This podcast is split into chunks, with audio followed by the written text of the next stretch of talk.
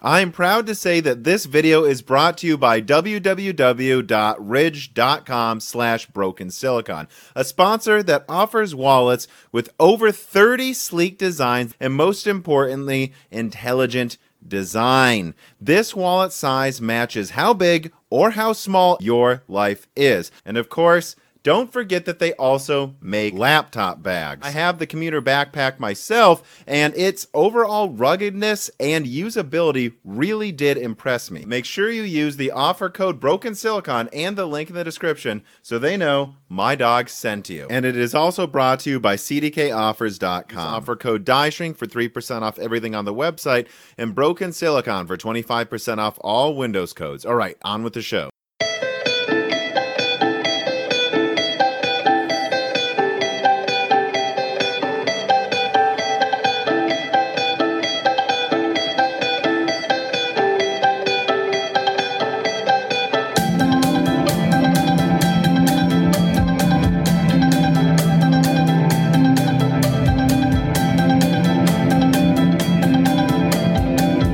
Welcome to Broken Silicon, a gaming hardware podcast, top 10 podcast for technology in Trinidad and Tobago. Sorry, Oh. guys, they're still just dominating. So, like, I actually had someone, I think from Slovenia, email me, like, give us a shout out.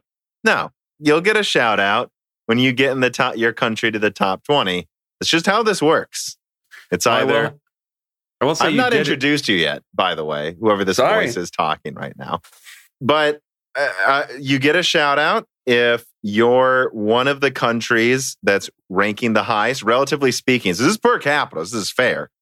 Or if you're a country that just moves up like a hundred spots or something, our charts for the first time, which this past month, Mexico has been charting pretty reliably now. Not that high, but they weren't charting before. So they get a shout out. Those are the rules, you Slovenians. Okay. I want to hear any of this bickering. You got to get it. And South Africa's pulling their weight. That's why they get shout outs now, too. And I, I some of you guys, I mean, I, I have my co host here. I'll let him introduce himself and comment now. Uh, hi there. I'm. Uh, as you so rudely interrupted me. I would argue Um, you interrupted me, actually, because you were not introduced yet, for, for the as record. I you so rudely interrupted me after I interrupted you. All right. I just wanted to interject that uh, Uh, I don't even remember what I wanted to interject at this point. It was something about oh how you basically gave Slovenia a shout out by mentioning them. So I just Yeah, thought you so- should know you basically you basically did it anyways. But yeah. I guess they win this time. a historically sneaky punch. I don't know if that's true. But That- definitely came off weird. Anyways, let us start off with the important questions. Dale Hunter writes in and says, if you Thanos snapped all the meme formats but one out of existence, which meme format is the one you would leave, the one to rule them all? Dan, I'm going to give this to you because every now and then you just send me these bizarre memes that you post on Reddit when you're bored. I think you're a fan of the Drake memes. I don't know, Dan. What is your favorite type of meme? Wow. Oh, uh, I don't know. They're usually the really bizarre, abstract ones that I that I'm into because I am on the cusp of the Gen Z millennial, so I have to be a a weird, abstract person with my comedy. You get a lot of highly upvoted posts on me IRL, I've noticed. Yeah, I've gotten a few of those. Th- Those do- those do well. I mean, I don't think I could choose one if I'm being honest. There's there's a lot of good ones, and the the point of memes is they they need to be diverse, and when they're not, like they were in 2012, they're just not very funny. So I'm gonna say, I would definitely pick to Thanos snap the Thanos snap meme out of existence, so I don't have to answer this question. But oh, okay. I mean, you know what? I'll I'll say it. I think the best meme is the one with the crummy boyfriend looking at the girl walking by. that's I mean, that's a good one. I can't help it. That one's a classic. It's so absurd and forced that stock photo, and it applies to almost anything. It's so useful. Yeah, that's a really good one. There's an entire like stock photo set with that those I three know. on. Okay. And they're absolutely ridiculous. And they're all jealous boyfriend slash girlfriend stock photos. Neverending Drums writes in and says if Sienna Cichlid or Navy Flounder doesn't beat the 3070, then has Dan killed too many big fish? You haven't killed any big fish, have you? I, I would argue I kill small fish mostly. So I reject your question. Yeah, get the hell out of here. Aiden Yeah. FS writes in and says, Really important question, Tom. Would you rather replace your 3950X with a two core, four thread Athlon 3000G or replace your RAM with a single four gigabyte stick of 2133 megahertz? Um, I would I would take the four thread with keeping my ultra fast 16 gigabytes of RAM, honestly. Like I'm I'm pretty sure that that when you like if it was eight gigabytes, I guess I keep the eight gigabytes in the 16 core. But if you go down to four gigabytes of slow RAM, I actually think that my 16 gigabytes of dual channel will be more important than 16 threads. I mean, uh, 32 I mean, threads. look at your look at RAM usage. You're pretty much always at like 3.5 gigs now. so Right now, I'm at nine gigabytes yeah, I know. I have I'm a saying bazillion things open while we do this. Like light light workloads, like Chrome. Well, Chrome really isn't that light of a workload, I guess. anymore. But it, it- it's like that even uses four gigs. Eight eight is the minimum now. I would say. Pretty much. And I mean, like if I look at my CPU usage, like even right now, switching between a bunch of tabs, recording, sending stuff, you know, uploading stuff at the same time, it spikes, but most of the time the CPU usage is below 10%. So I'm pretty sure I would be better off with just four threads. Although I would be very sad to not be a 16 core boy anymore. That would be sad. You're not. You're an eight core peasant, like those consolos. I am a consolo, Yeah. so All right. Well, then we agree. Trogaholic writes in and he says, Hi, Tom. My friend recently put together a new computer. He paid full price for Windows without your offer code, cdkoffers.com, and got a 2080 Super Duper. Can you call him a double forehead for me? Uh, I can't because you didn't give me his name. If you would have given me his name, I would have called him a triple forehead. But ooh, I mean, yeah, uh, we'll just say Trogaholic's friend. I mean, look, I people build when they've got to build. The whole Windows thing is, I don't know what his budget really is or how much extra money he has. Maybe he doesn't really care, but I don't know. Yeah, 2080 Super right now is, I, I Not don't, good. not a good, uh, honestly, not a good choice. I think I, I'm in the same camp. I think I've been in for months of just like, look, if you have to build now, un- un- unless there's a specific reason, I think you just get like a used Vega 56 for 200 or less. I guess I don't know. Maybe their prices are a little higher now. I wouldn't be surprised if they were. Um, and then you just slum it till, you know, prices stabilize late this year or early next year. I, I really highly recommend that to anyone who's forcing themselves to build right now. Or most people will have a graphics card already. So yeah, that's true. And I will say, you said uh, get a used Vega 56. I mean, I am really slumming it with my Vega 56, just being able to play all games still with no issue. Yeah, I mean, we were talking about that the other night playing State of Decay 2. Um, like what what what settings do you play that game at, for example? Um, I mean, I play. Uh, I don't actually remember what settings I play that game at. I kind of just went in and went with that game. It's I mean, I do like high settings 1800p and it stays above 100 hertz with a Radeon 7. So I'm assuming you can do 4K 60 at medium at least, Dan. um, I mean, yeah. It, I mean, it auto uh, applied 1080p, which I I'm gonna be honest, I can't it play auto games. applied 720p to me for some bizarre reason, but I, I can't really play games on PC in 1080p anymore. it just looks too bad to me. But so yeah, I'm playing the game in 4K, but I mean, the, 60 the- but the that's the point though, right? yeah, Like there's a it's much harder to do 4K 120 than 4K 60, but if you do a mix Yeah. of settings, honestly, again, there's going to be games where you definitely have to turn it down to 1440p. Definitely, Oh, yeah, there, there will be some games, but I think you would say more than half you can just run it 4K 60 at high, right? Yeah. And if you're willing to sacrifice some settings, you can get most games to that.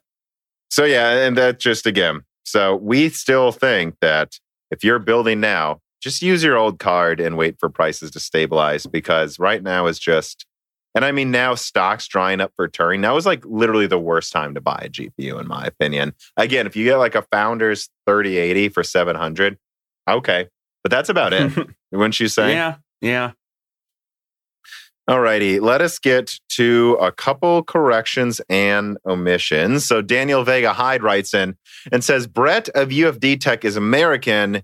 You said he was South African, but he only simply used to live in South Africa. But actually, I should have known that because his accent is very much so American. Yeah.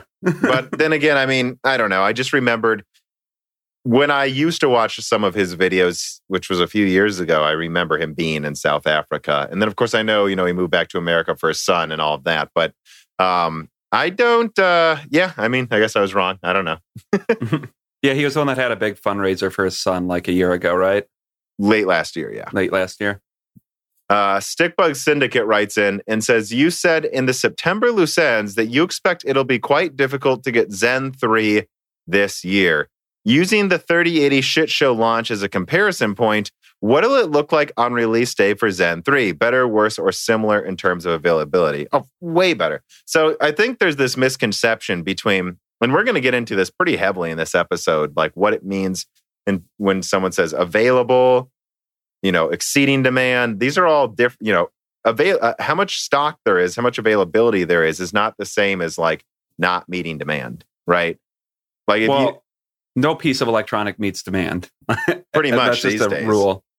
You know, and so I said there. W- I didn't say there would be low availability. I said a lot of people are going to want Zen three, and it's launching a bit later than I th- I think most people expected. I thought it would launch before November. It's launching early November, and I think the 16 core launch is mid to late November, based on what I'm told. So, yeah, I mean, well, I don't have concrete numbers like I did for Ampere. Um, which turned out to be entirely correct. But uh, what I can say is I have zero indications from anyone I've talked to that Zen 3 will have low availability. But I know that, I mean, this is going to be the best gaming processor. And uh, a lot of them are priced lower than Intel counterparts. So people are going to want them. It's the best of the best. So people are going to buy these up. Any top of the line electronic sells out. Yeah, it's going to sell out day one. Like I mean, maybe if you wake up early and try to get one, you'll be able to get one. That wouldn't surprise me. But yeah, it's not going to be like Ampere where there's literally nothing there. Where there isn't a window of time you can actually buy it, basically. like quite literally on the founder's website, you couldn't have gotten. yeah. Okay. So I guess let's just get into it. We have to start with only one story first. It couldn't have been any other one. The AMD Where Gaming Begins Zen 3 reveal press event on October 8th. So, anyways, a little write up here. On October 8th, Lisa Su took the virtual stage with more confidence than Jensen post jacket shopping, and it was for good reason. Zen 3 was unveiled, and as expected by yours truly, it is not just a quote unquote minor uplift as some suspected. Zen 3 brings substantial substantial performance increases over Zen 2, but also increases in price. In summary, the lineup announced as of now is the 16 core 5950X boosting to 4.9 gigahertz with the same 105 watt TDP as the 3950X it replaces, but this time for $50 more at 799 instead of 749. The 5900X, the 12 core that boosts to 4.8 gigahertz, is 105 watt TDP again at $549. Again, $50 price increase. 5800X, 4.7 gigahertz boost clock eight cores, 105 watt TDP, 449. Again, $50 more than the 3800X at launch. And then the 5600X, 4.6 gigahertz, six cores, 65 watt TDP, and 299 launch price. Again, $50 price increase effectively from when the 3600X launched. It must be pointed out that these price increases come on the back of performance increases of over 30% in mini games, up to 50% in League of Legends. I think it was over 40% in CSGO. Uh, over Zen 2, and even some massive non gaming increases of up to 59% in V Ray, as an example. To be fair, the average gaming increase seems to be 20 to 25%, but it is really worth pointing out how large of an increase in single core performance this is, considering it's just on TSMC's N7P node, not EUV. Finally, it must be pointed out that coolers are not included with anything above the 5600X. And no 5700X was shown. And additionally, the X570 will remain the flagship platform still, with some rumors swirling that X670 could still exist but will be saved for a Zen 3 Plus launch next year, potentially on 5 nanometer. Um, so, yeah, I mean, I don't know, Dan. We, we did a die shrink where we did the immediate reactions. We got just buckets of reader mails for that that we went through over the course of about 45 minutes. So patrons, you know, at the $2 or higher level, you got that on Friday. But now we've had some time to digest it and think about it. I mean, especially with you, Dan, because you really didn't have much time to think about it before that recording. I mean, what what are your thoughts now? Now that Zen 3 has been announced, looking at the performance numbers, you've you've had a whole weekend to contemplate. Um, I mean, I don't know. They, I know people are mad about the fifty dollar price increase. Some people are mad. I shouldn't act like everyone is, mm. but the fact of the matter is, I think it's safe to say that AMD is now the market leader in in uh, CPUs. They have arguably two CPUs for consumers that are stronger than Intel's best offering, like undeniably, really at this point. It's better in gaming. It's better multi-threaded. It's better single-threaded for single-threaded tasks. I don't really know what Intel has to offer at this point. Yeah, that, that's my main summary, I, I guess. Yeah, I, I think you know, and I got into a discussion. You know, last night we were actually playing State of Decay 2 with a couple friends, and and someone was saying one of our friends was saying how he didn't understand why you would get Zen 3 for this price when you can get a last gen processor. And I said, when has that ever not been true with Zen? Dan, you bought a 2700X for $150 last year. And I was recommending mostly last year to not get Zen 2 unless you want the best of the best or a specific high refresh rate gaming for a reasonable price. Like I said, look, at $150, the 2700X is what less than half the price of the 3700X. And it's, yeah. you know, and it actually is almost as good as the 3600X in gaming, which was also $100 more. I don't see how this is any different this year. Like if you're complaining about Zen 3's prices, then get Zen 2. Zen 2 doesn't vanish. Thanos does not snap this away, Dan. I mean, yeah, that's the kind of the thing we've been talking about for a while is they seem to be starting their product stacks at the mid range and then their older products just start occupy the lower mid end and the low end of CPUs. There's no reason for them to release anything below the 5700X in my opinion at this point because there's just not that great of a place for it. Just buy Zen 2 or hell, even Zen Plus. And there's a lot of people pointing out that there's no 3700X, which would presumably be like 350 or something. You know, why isn't that out? And it's like, well, because at 350, I'm pretty sure that's about where the 3900X is gravitating towards. And they still have those loaded up on Amazon and in stores. So they're like, yeah, if you want something better than the, you know, arguably better than the uh, 3600X, we've got these last gen 8 cores and 12 cores for less money than our new 8 core. Get that. But if you want the best gaming processor in the world, and, and I looked at some numbers closely, I'm sorry, the 5800X and 5900X all seem to be like about the same gaming performance. Then they're going to charge almost the price of the previous best gaming CPU, which was the 10900K, except they're charging yeah. like $100 less than Intel. Yeah. So there, that's the other thing that I saw mentioned a lot was the 5700X is mixing. I mean, I guess they could still release one, but I don't know where they would put the, what they would want to price that at at this point because I feel like if you price it at 350, it kind of gets rid of the purpose of the 5600X. If you price it at 400, it kind of uh, the 5800X probably do like 379 is what they would do. Place it exactly in between them. Like, yeah. Or so, you know what their prop? Oh God, you know what they're doing? 5800G. Oh, yeah. That's Cezanne, will be Zen 3 based. I'm pretty sure that's what they're doing them. And they will say this yeah. is a monolithic eight core with Zen 3. This is an excellent gaming processor with integrated graphics. Doesn't clock as high though, has less cache. So we're going to put this, and it's cheaper for us to make than the 5800X. So we're going to put this at like 350. And that does make me think of another thing. Like what if they're high, just binning well enough where they don't really need to release a downclocked eight core? I don't know. I mean, it's a highly efficient process. I mean, that's true that this is an incredibly mature process. Yeah, I don't know. I mean, I, I I'd say that they just the way I look at it is it doesn't really matter. Uh, will they eventually have a 5700X Yeah. or now that I think about it, 5700G? Yeah, there's a 4700G. Cezanne should launch within four or five months. That's probably what's going to fill that role. And it'll be cheaper to make than the 5800X.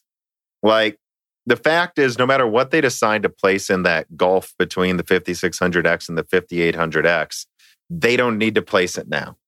So Yeah, that's true. that's the answer. No matter they and, and I think as we're discussing again, whether 5800G or 5700X doesn't matter. They got time to decide, depending on how Intel responds. I mean, yeah, it, it, they command the low end and the high end at this point. So there's nothing. There's there's no real threat from Intel except for outside perception that they're still the better that they're still making the better products by some people. Well, and so I guess the other thing is I I, I kind of wanted to do a video the day we're recording this about Zen 3, but I'm not sure what to say because I was like putting together some notes and looking at some prices and you know summarizing my thoughts and it's like I feel like I'm just going to say the same thing I said about Zen 2 and I don't know if it's worth making that video again unless that's my point. you know, cuz I feel like when Zen 2 was announced all these people were complaining that the 12 core was $500, despite Intel literally not and still not having a consumer 12 core, despite Yeah. Intel charging double the price of AMD.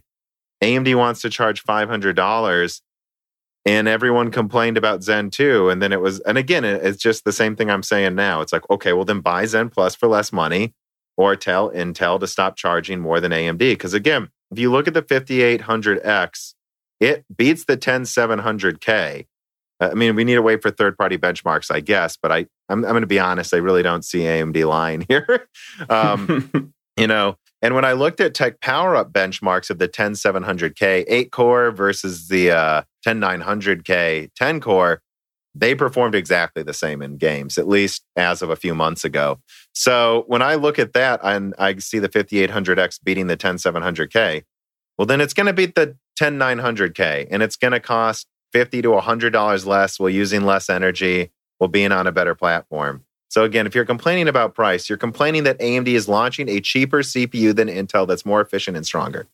yeah, they're they're cheaper, more efficient, stronger. There there's no. It's an absurd argument at this point. You can't point to anything. It just, it's like it's better in so many ways, and it's and the 5800X is cheaper than the 10900K. Right, uh, the 10900K doesn't come with a cooler. The 10900K is going for like 600 on Newegg right now. Yeah, What are we talking about? I, I at a certain point, I feel like it's almost like you're speaking some alien language. Like it's like AMD charged too much relative to what? It's rel- there's it's relative to what the competition's charging. The competition's charging more. Yeah, I mean, so I guess with the release of Zen 2, you could still point to like, well, Intel still technically has the gaming crown, and we are mostly talking about gaming markets, and people only for some reason seem to factor that into when they're building a PC. But now that's gone too. It, the the lead in every way is gone for Intel, and yeah, this is what A- A happens fifty percent performance increase in League of Legends over I Zen know. two. Like it- it's it's over. You know, and there's I saw multiple professional apps with double digit to high double digit performance gains. It's not just for gamers. Professionals will buy these too. yeah, So I guess I don't want to beat the pricing dead horse too much, but that's mostly what there is to talk about. You know, it the performance is really above twenty percent increase in gaming, and, and the edge cases that yeah, and it and it is funny how the games they were losing at the most got the biggest boost as expected, like over thirty percent and like half like multiple games over thirty percent performance increase. It's just insane. Um, so the performance is there. The pricing is fair relative to Intel. The only other thing to talk about is again, I'm not sure if I should do a video on it or not, but um, I don't really know what Intel can even do because I don't. I'm not sure I see this argument of Intel becoming the budget option because if I look at pricing right now, here's what I got from today. I, I put down some notes: 10700K i7, 380, 3700X, 300. I5 10600K, 275. Still doesn't come with a cooler, despite it being the i5. 2700X, 220, 3600X, 210. Like the uh, non K10400 i5, that's 180. And then you have the six core 12 thread 2600 for 150. The i3s are a complete joke. So I'm not, and, and I think presumably Zen 2 prices will go down further this fall. I don't see how Intel can be a budget option. What I'm seeing happening is AMD or AMD. If you want the budget chip, you get Zen Plus or Zen 2. If you want the best, you get Zen 3. And Intel's in the middle, but Intel's on a worse platform. And I guess the only thing I could say is I would need to look at the benchmarks when they come out. Is maybe there's a still kind of a market for like the middle high end, like that 10700K might still have a reason to buy over some AMD products, but I'm not sure. It would have to be, it doesn't have PCIe 4.0. It'd have to be like 250. And it, it requires more expensive cooling. That's what people are forgetting. Yes, yeah, that's true. The the 5800X doesn't come with a cooler. 30 the 5600X still does, and that'll probably be pretty close to that 10700K. And if it loses to it, well, it comes with a cooler and so I don't know, I think the 10700K needs to be 250 to make sense. And and there will be like a $200 3600X or $150 3600X soon probably. I think it has been that cheap before. I think prices are actually up a little bit right now relative to where they were a couple months ago, to be honest, guys. I mean, yeah. So we talk about the price beating the pricing de- price dead horse, but it's like that's really the most I can add my commentary about because like everything else, it's just like this is a good performance uplift for from what they previously had. And yeah, you're right. There might still be a place for the 10700K, kind of, but I don't know why you wouldn't just go for a 5600X instead or just spend a little more money. Well, you would probably be spending 150 more dollars on your system and get a uh, 5800X. Yeah, and um, I guess the only other thing I would say, I'm trying to think, you know, is to the people that said, well, you know, I got Zen 1 and I was waiting for Zen 3, but this is more expensive. And it's like, kind of. I mean, AMD was selling their 1800X. Let's, let's be clear the 1800X was an eight core that cost $500 at launch three years ago. The new 8 core is 450 and it's got what, like 50% higher IPC total in the 1800X, right? In games yeah. at least. So it's like, all right, so if you got an 1800X for 500 in 2017 and then waited three years, there's a new 8 core out for less money than you paid that's 50% better. Yeah.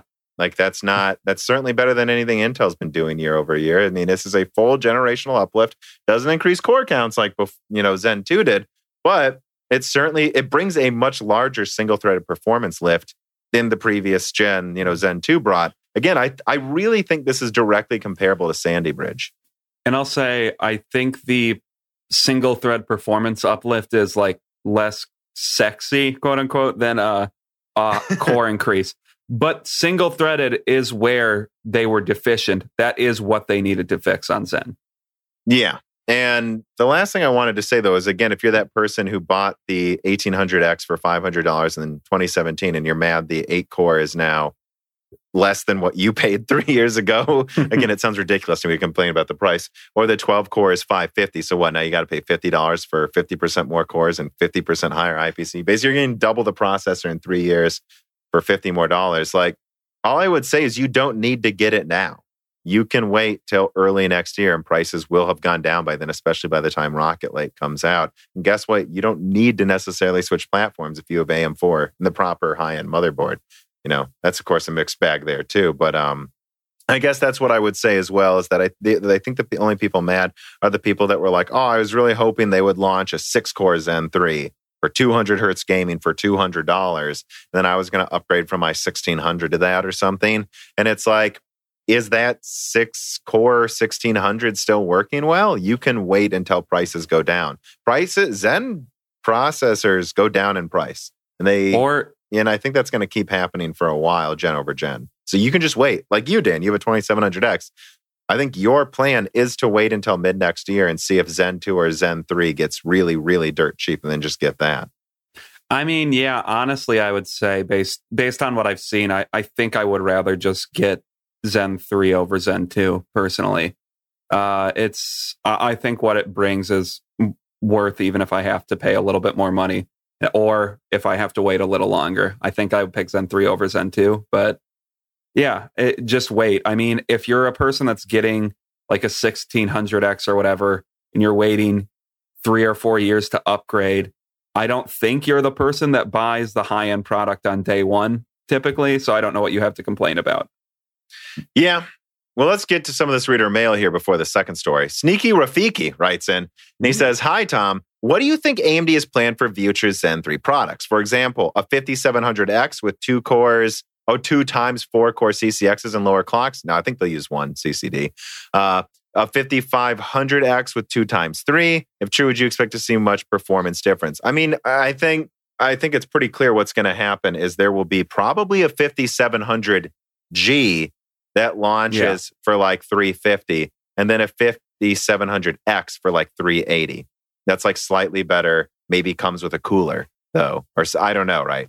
Uh, maybe yeah. they, they might just go 5700G. You're looking at me like I'm crazy, damn. No, no, I'm not. I don't think anything you're saying is crazy. But but I guess one thing I'll say is I don't know that there will be a 5600 non X. There could be. There absolutely could be. Like, and there's a decent chance there is. But I think specifically with that one, even more than this hypothetical 5700G, it makes sense for them to just put a 5600G for like 200 bucks with integrated graphics when Cezanne launches. I mean, yeah, that or would, Lucienne, uh, you know, I don't know. That I mean, that could sell really well. So yeah. So, I mean, in terms of what I see coming out, I think look at the Zen 2 lineup, almost exactly the same as that. Um, and I think they're just going to wait to see if in- Intel does any Comet Lake price drops and how they're going to position Rocket Lake. Because, I mean, again, from what I'm hearing, Rocket Lake's probably going to just stop at an i7. And I don't know what they'll price it at, but they have no reason to really respond until they get rid of Zen 2 stock. And what you're going to see is just almost exactly the lineup Zen 2 had, except now it's 20 to 30% better depending on what apps you're using. And there will probably finally be some decent do it yourself Cezanne APUs too. Mm-hmm.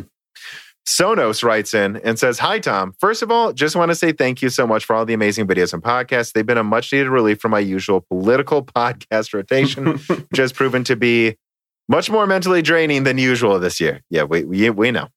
On to my question. I'm considering Threadripper for a new build for productivity and as a dedicated streaming PC possibly for 4K 60 plus game streaming down the road. But I'm not exactly in a rush to build this. I'm wondering, have you heard anything about Zen 3 Threadripper? Is this happening? And if so, what do you expect? When do you expect it to arrive? And what can we expect from it? Features and performance lives? I mean, yeah, so I haven't heard anything about Zen 3 Threadripper. Well, ex- well, I should say I haven't really looked into it at all. you know, um, what I will say is that I don't expect any Zen 3 Threadripper this year. And I think when it would come out would be quarter one or quarter two next year. Its competition was going to be Ice Lake X. But now I've got one of my most reliable sources saying that that's canceled. And so I plan to do a few Intel videos over the next couple months. Uh, for those wondering too why I haven't really kept up on Intel stuff, it's like if you look at my channel, like the first entire quarter of 2020, I was like mostly Intel videos. Remember, Dan? All those Tiger, mm-hmm. like Alder Lake leaks, all of that stuff. So, you know, I've kind of taken a break from Intel, but I'll get back to it. But for now, I think Ice Lake X is canceled. And so that means AMD is just going to be competing with the HEDT lineup from Intel they've already been crushing. And so I don't think there's any need to launch any Zen 3 Threadripper. I mean, I mean anytime soon, right? Especially considering most of the gains come from like single threaded tasks. So like you, that's the consumer market is where you would be most focused on. So I, am curious if Threadripper for Zen 3 is even necessary. Like Zen 2 sounds like it will be fine to just keep kicking for the foreseeable future. The, now, what I would expect out of Zen 3 Threadripper is kind of this narrative I keep trying to tell about Threadripper is with every generation, they clearly are closer in gaming performance to their consumer platform than they were the previous gen. So Zen 1 Threadripper was worse at gaming than Zen 1 AM4 for sure. Like undoubtedly yeah. 20% worse. It actually caught up as more driver updates came out and BIOS updates a bit. So that's worth pointing out. But there was no doubt that the summary of Zen 1 Threadripper was it games at 60 hertz, but really don't get this for high refresh. And yeah, then Zen true. Zen Plus comes out, and it because of the latency tweaks, it helped Threadripper Zen Plus far more in gaming than it did AM4 Zen Plus. Like AM4 Zen Plus was like 10% better at gaming. Uh, Zen Plus Threadripper, you know, what the 2000 series Threadrippers were 15%, 20% better, almost, you know, only a little bit behind Zen Plus on AM4, maybe 10% behind instead of 20 now, maybe even 5%. And then Zen 2 Threadripper, because of how the IO die works in this and it not having that kind of like, you know, you know, what was it? I forgot. It starts with a U. Um, that way that the uh, four chiplets on the original Threadrippers mm-hmm. communicated. It was far more effective in Zen 2's Threadripper. And, and in fact, the gaming performance was almost the same as Zen 2 AM4, right? I mean, yeah, it didn't really. There were some it. games that even won. Yeah, it didn't really drop at all, if I'm remembering the benchmarks correctly.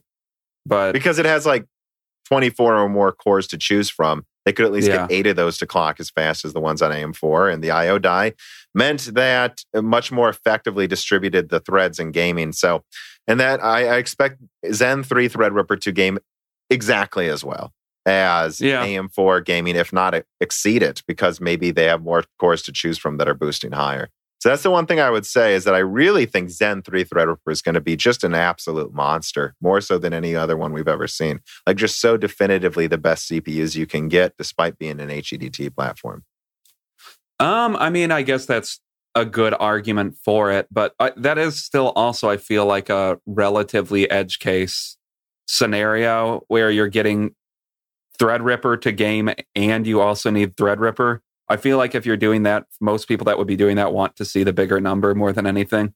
The bigger number of cores, I'm saying. Yeah, I don't think you're getting it for gaming, but I just remember how it was actually kind of a debate with Zen 1 and Zen Plus if you did gaming, especially if you wanted that 32 core Zen Plus, where it was like, eh. Yeah, that's you know, true. Like there was a real question there. But, anyways, let us move on to story number two, finally. And this is the big Navi reveal on that AMD October 8th presentation. I have a little write up for this too. Well, the Zen 3 reveal was exciting. Arguably, the most talked about part of AMD's October 8th presentation was actually the last five minutes.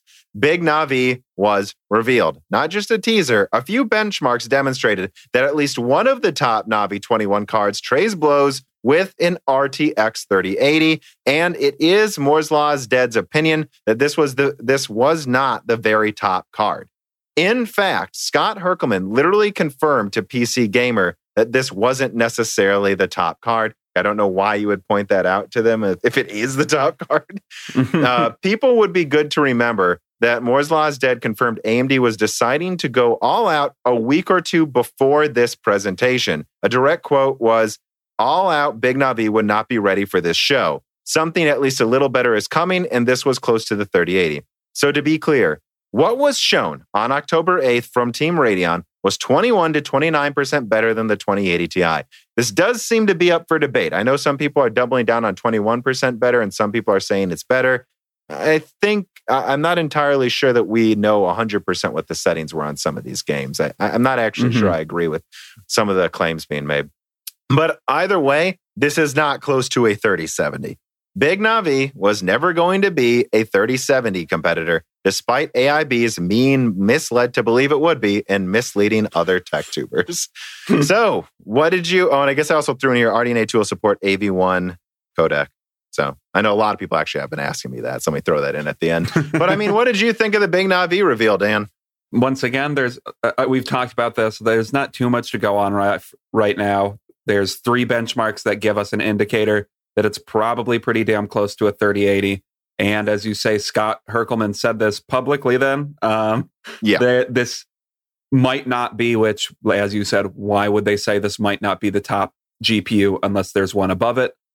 So, what we know as of right now is they're probably going to release a GPU that is slightly stronger than a 3080 in between the 3080 and 3090 in performance. They could be. Yeah. They could be. They could be. Sorry. So that's exciting. I mean, regardless, this means that they're competitive, that they at least trade blows with uh, NVIDIA's flagship card, as they call it, and it has more RAM. Pro- like, I, I don't know what else to say other than that. Like, yeah, AMD is completely competitive against NVIDIA again, I would say. Right. And, and this is something that I guess there's two things to say here when I look at my number crunching for what I believe top specs are and cut down specs for Navi 21, I really do think what they showed was some version of what something around what the top card was going to be. That's what okay. they showed, right? Because I expected the top card. If you again, if you look at my RDNA 2 leak, I wasn't one of the people saying it's a 3070 competitor. I wasn't one of the people saying it's a 3090 competitor. Based on direct conversations with people at AMD and people connected to other people at AMD, the consensus was this is going to give the 3080 trouble. But the wording it that way, and you know, talking to I literally talked to someone high up on AMD and they said, We're not sure we're going to win at everything that tells me they don't intend to crush the 3090. And I, and I see so many people in my Discord spinning these, I'm going to be honest, fucking absurd theories about this thing being like 60% stronger than like a 2080 Ti, which is nowhere near any performance numbers I've ever seen, even as far as a year ago. um, like this was always meant to be something a little bit close to a 3080.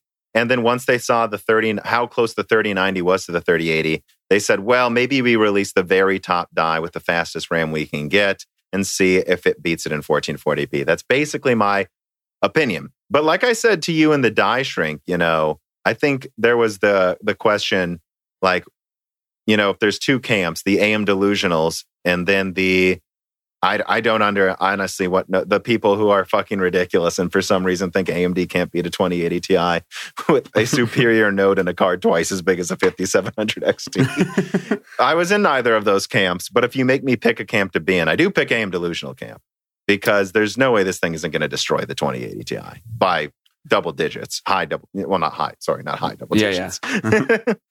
you know, so I, I guess that's what I'm saying is I can't say for sure top performance. And I say that because I know AMD isn't sure yet. I bet they're sure actually right about when this podcast is coming out. But the, the reason that I really think the top, they couldn't have shown the top card is if they decided to go all out a week or two before the presentation, the top card samples wouldn't be done. Like they were deciding to, if they were going to buy 18 gigabit per second memory or not, which I still don't have confirmation if they bought it. Right. Yeah. But I would assume they have at this point you know, so they couldn't have shown the top card. And Scott Herkelman, so it's like, again, I get I, I sound kind of a little all over the place, but what I'm trying to get across is AMD is going to compete with the 3080, and I believe they will have a better performance scaling in 1440p than NVIDIA. It's a 256 bit bus that was meant to be efficient, and they're realizing they may be able to crush NVIDIA's 400 watt joke card. so they're pushing the top card. But that doesn't mean it's going to beat the Titan by 10, 20% or something ridiculous, guys. I mean, yeah. And like we've been, dis- I feel like we've been discussing for a long time now, like this level of performance, that's one of the most likely scenarios is that it trades blows with and it's technically a little bit weaker than the 3080, but I would definitely call it more of a 3080 competitor than a 3070 competitor. What we know is AMD will offer greater efficiency, more memory, probably a better price, and roughly the same performance. And I just don't know how to get this across to people that being unimpressed with Ampere doesn't mean they're going to beat it by raw performance. AMD wasn't impressed with um, whatever the GTX 200 series was. AMD wasn't impressed with that. They mm-hmm. didn't beat the 280 in performance, guys, but they offered a better card. It's possible to have a better card without it outright beating its competition in performance if it's better than the other one in literally everything else reliability, availability, price, efficiency, VRAM. If you beat them at all five things, if it's 5% weaker, that's why AMD is unimpressed because they can't and, believe this card is better in every other way and it's this close. And you have six gigabytes more VRAM. If you're keeping this card for two or three years, might be better than what NVIDIA's offering two, three years from now. Yeah, I guess the the wild card is we still don't know RDNA 2 IPC increase on average. Yeah, in these true. games. You know, long term, who knows? With driver updates, maybe it'll age incredibly well and become, you know, absurd IPC increases like GCN was over. Uh, I think it was Terascale. Like, you know, that that yeah. that's that happened. But at launch, GCN's IPC wasn't crazy higher. You know, and and and mo- my most reliable sources I speak to, it really sounds like the IPC increase is closer to 10 to 15% than some of the claims I've heard of like 30. But we still don't know for sure, right? Mm-hmm. And, and so That's the only wild card I would say is if IPC increases over 20%, then yeah, I don't know. Maybe AMD will just run the run run circles around Ampere and it's going to be, hey, I always want the best products, which is the one thing I'll say, you know. And again, like if they couldn't beat the 2080 Ti by like more than double, just barely double digits, like uh, that would be bad. I mean, That I give up really on bad. Radeon. Yeah. Like, like then I would say they just shouldn't launch the top card because it would look so bad, which is what they decided to do with RDNA one. Yeah, and that was probably a good decision that they didn't release a incredibly power hungry card that barely beats its competition. That doesn't beat trying- its competition. That doesn't beat its a- com- and you and you can only make two of them for every 5700X. Yeah. And most people I- will buy the 5700X anyways. I was trying to draw the comparison to Ampere, but the point the point is some people are in the camp that it's not dumb because it does maybe maybe still just barely beat uh, AMD's top card. in 4K, even In though most 4K. people are in 1440p or lower. Yeah.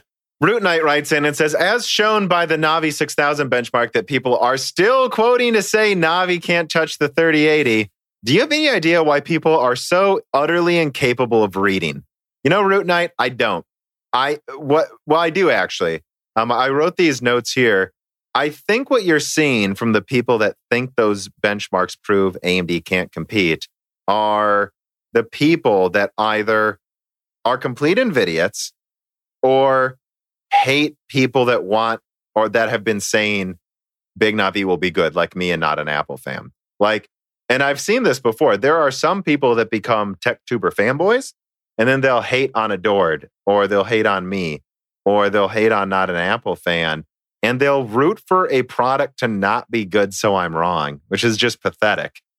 And I think that's what you saw because the second that AMD presentation ended, a few comments showed up in my YouTube comments of the Navi leak saying, haha, you were wrong. And I'm like, I literally, it's literally exactly what I said it would be, guys.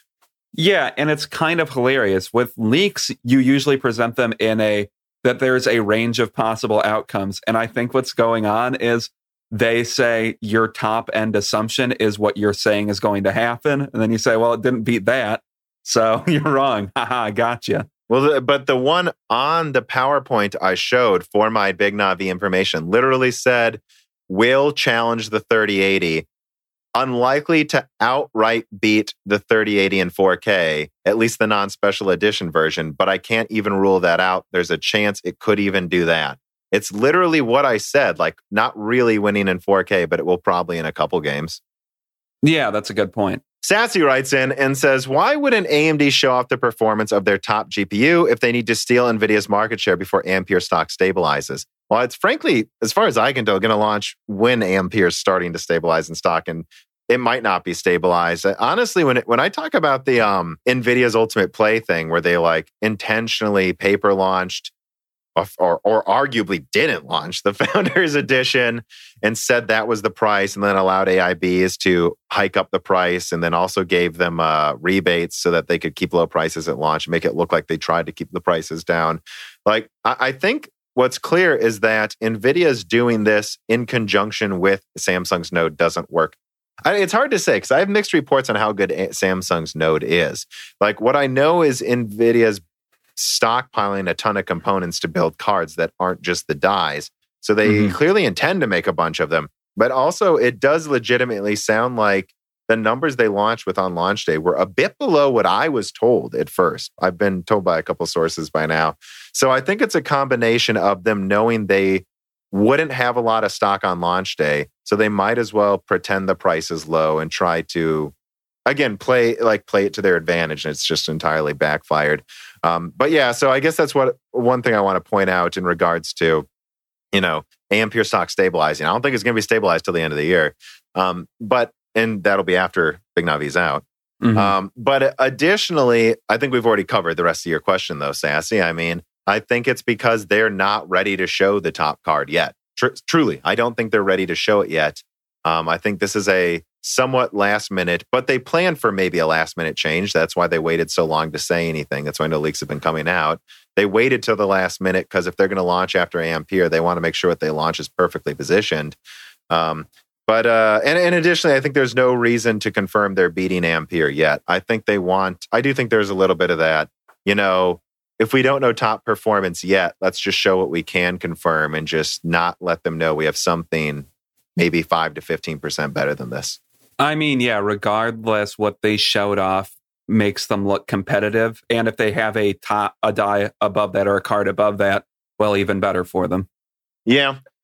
Big Lamb writes in and says, Why is it people keep saying RDNA 2 will have ray tracing performance that beats Turing, but not Ampere? Didn't Ampere only get better RT performance due to the increase in raw performance? Their cores don't seem to be optimized any better, except in specific use cases such as Minecraft and Doom. Should we be comparing RT performance on a per core basis based to how we compare CPUs with different core counts? I think per would be per SM or per CU basis. Yeah, yeah. Um, why do people keep saying that? Well, first of all, it's because that's what I'm told.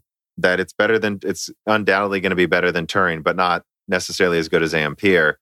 And and again, I think uh, that's just a direct quote. So take that to mean what you will. I take that to mean better than 2080 Ti ray tracing, not necessarily per SM better, although probably slightly better. Additionally, Ampere's ray tracing performance is kind of up for debate still, as far as I can tell. It, at first, it seemed like it might be three times better. And then we saw benchmarks and it seemed like, oh, maybe it's just raw performance. It's only, but uh, it's not. It seems like it's like 20% better relative to rasterization increase. So Yeah. I, I think what we're expecting is per SM, per clock speed for RDNA 2 to be better than Turing, but not necessarily quite hit Ampere. But like I keep saying, I'm not sure. And no one I talked to is 100% sure about this. And I wouldn't rule out that it could be more competitive with Ampere's ray tracing than we would expect. I mean, and there's the added in fact that we also don't know 100% how AMD's ray tracing is going to work. So I don't know exactly what you compare it to with uh, NVIDIA's ray tracing.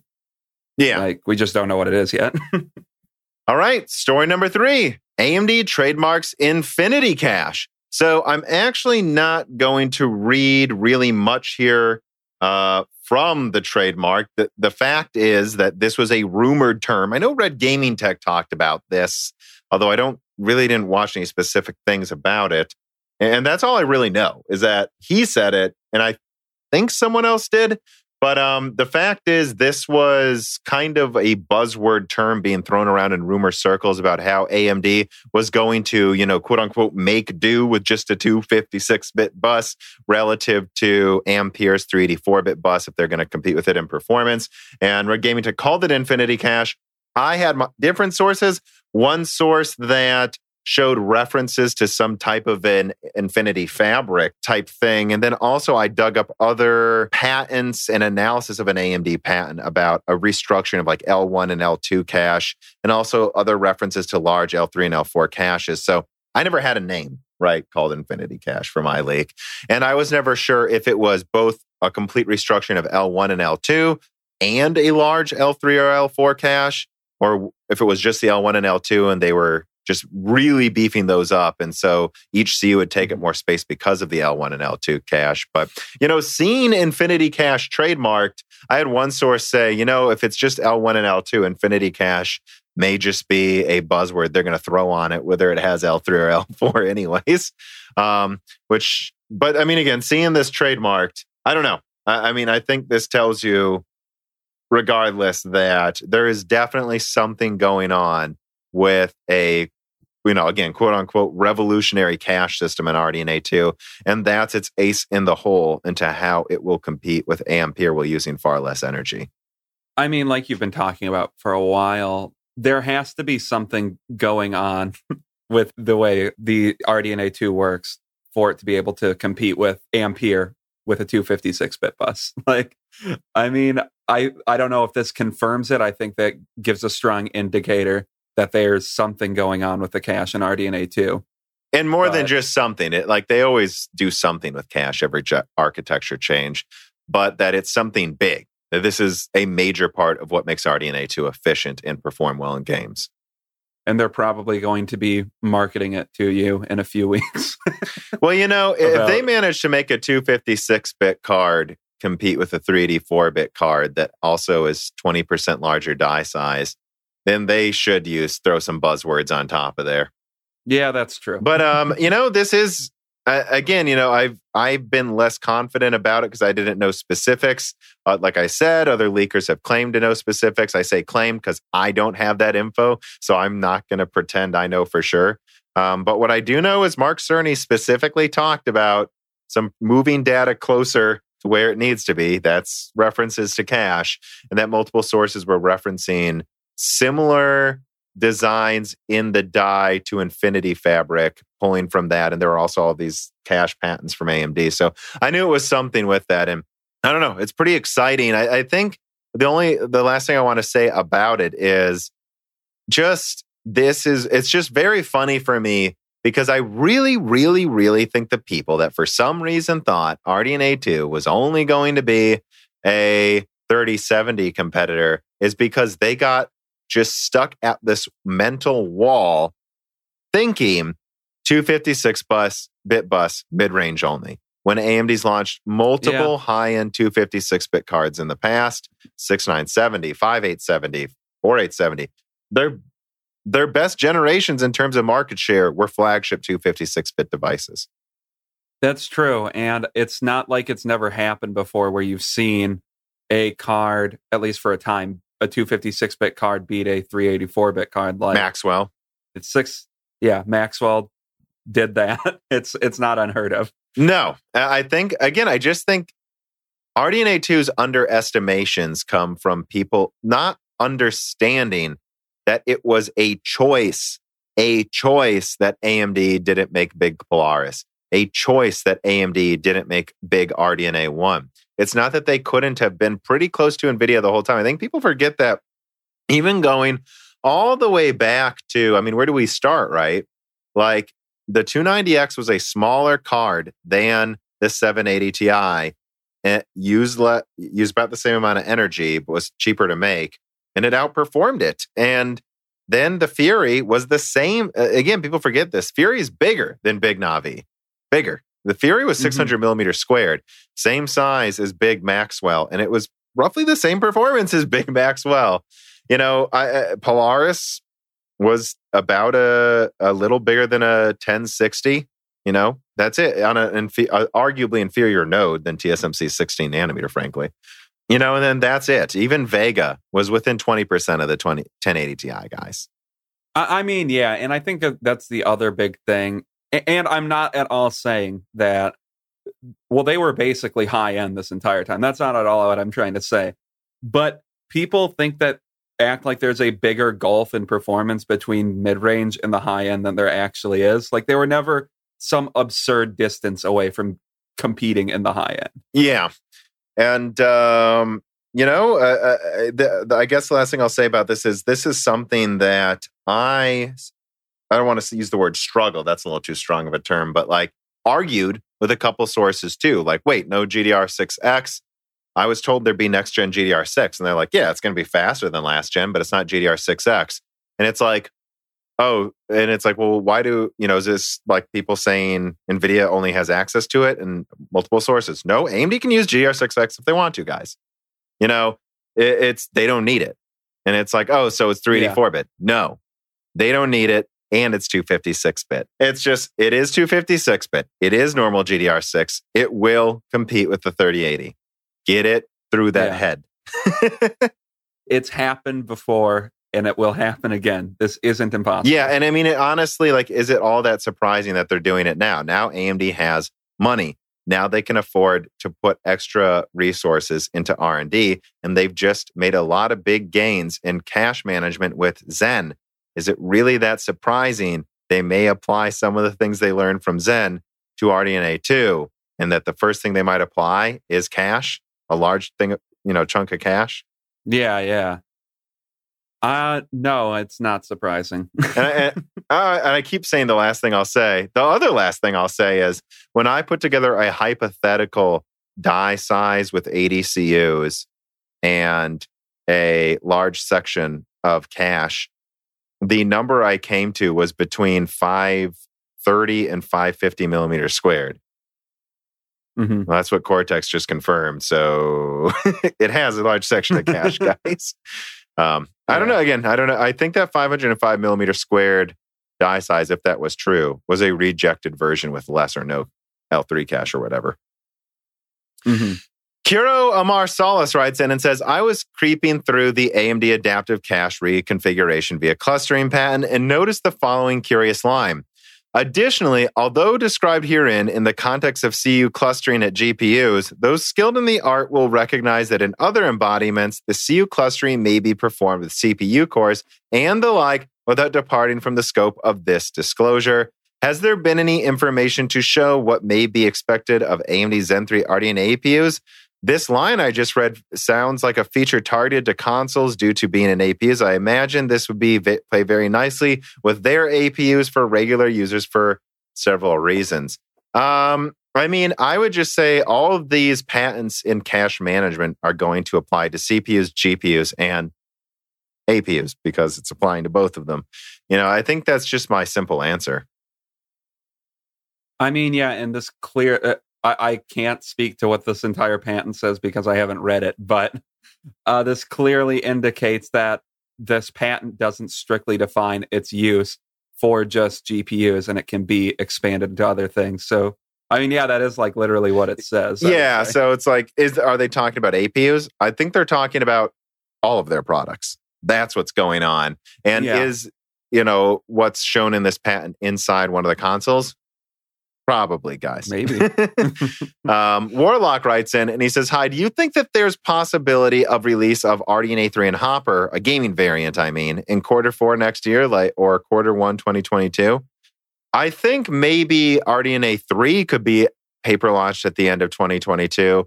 Uh, Hopper, though, I'm unsure of. And I'm not saying that in terms of like, I don't think they're able to. I've just heard literally entirely different things.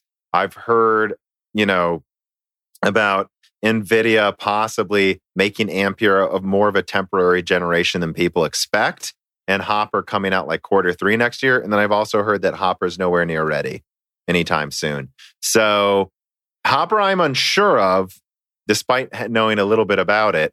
And RDNA 3, look, if AMD says it's coming out at the end of 2021, it's probably when it's coming out. Has Yeah. AMD failed to execute on the roadmap ever lately? I mean, I'd say the latest it's probably coming out is quarter one 2022. And I really do see RDNA 2 as a stepping stone to RDNA 3 when you look at before they move to chiplets and an IO die for graphics cards, they need to get better at bandwidth management. And that's what RDNA 2 does. So I really see this as their stepping stone before they just kind of chipletize RDNA 2 and use it Mhm. in RDNA 3. I just go back to my default assumptions. You gave a more in depth thing, obviously, but like, yeah, quarter one 2022, probably the most realistic number for Ampere. All right, story number four. AMD is in advanced talks to buy Xilinx. Hope I said that right. Um, and quoting from a couple of uh, sources, uh, Washington Street Journal and TechPowerUp, Advanced Micro Devices is in advanced talks to buy rival chip maker Xilinx Inc., according to people familiar with the matter. In a deal that could be valued at more than 30 billion and mark the latest big tie-up in the rapidly consolidating semiconductor industry. Xilinx is valued at 26 billion, although analysts estimate that AMD acquisition to go down at close to 30 billion, making it one of the largest tech acquisitions of the year after Nvidia's buyout of ARM uh, from SoftBank. An FPGA lineup would give AMD a near complete portfolio of computing hardware IP, CPUs with x86 and ARM licenses, GPUs, GPU-based scalar compute processors, semi-custom SoCs, low-power media processors, and now, thanks to the new acquisition, FPGA. I mean, first off, I'm actually surprised AMD has the money to buy a third, acquire a thirty billion dollar company. But I mean, yeah, that shows you uh, that they're finally getting this war chest we've talked about for so long that they need. Yeah, and the other thing I would say is this is a big FPGA manufacturer, so I'm actually not sure how much this will uh, go into technologies that we'll be using. I mean, maybe F- they see FPGAs being part of their future with computing, but I, based on my understanding, that's used for mostly like networking and whatnot, right? I mean, FPGAs are on the rise to be used in everything. At, at hot chips, every presentation okay. talked about them. Every. okay. So, yeah, maybe we'll start seeing them in consumer hardware.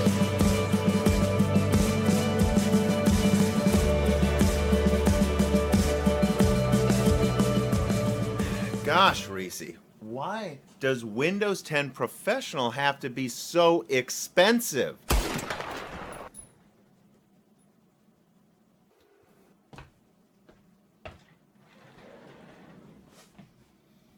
Don't listen to that, nerd. Listen to me. You can get all the great Windows and gaming keys you need at CDK Offers. I have a plan. Go to cdkoffers.com to get all the Windows Professional and Microsoft Office keys you need and games as well. Add them to your cart and you can even apply one of them City Slicker promotional codes like DashRink for 3% off software and Broken Silicon for 25% off all Windows codes. I do have an account on this website and it is ultra easy to use. Just submit your order, use PayPal, credit card, or Bitcoin, and go to Windows website to download Microsoft Professional. One more time, that's go to cdkoffers.com. They are a fantastic sponsor of Moore's Law is Dead. Use offer code DashRink for 3% off everything on the website and Broken Silicon for 25% off all Windows products. Now, back to the show.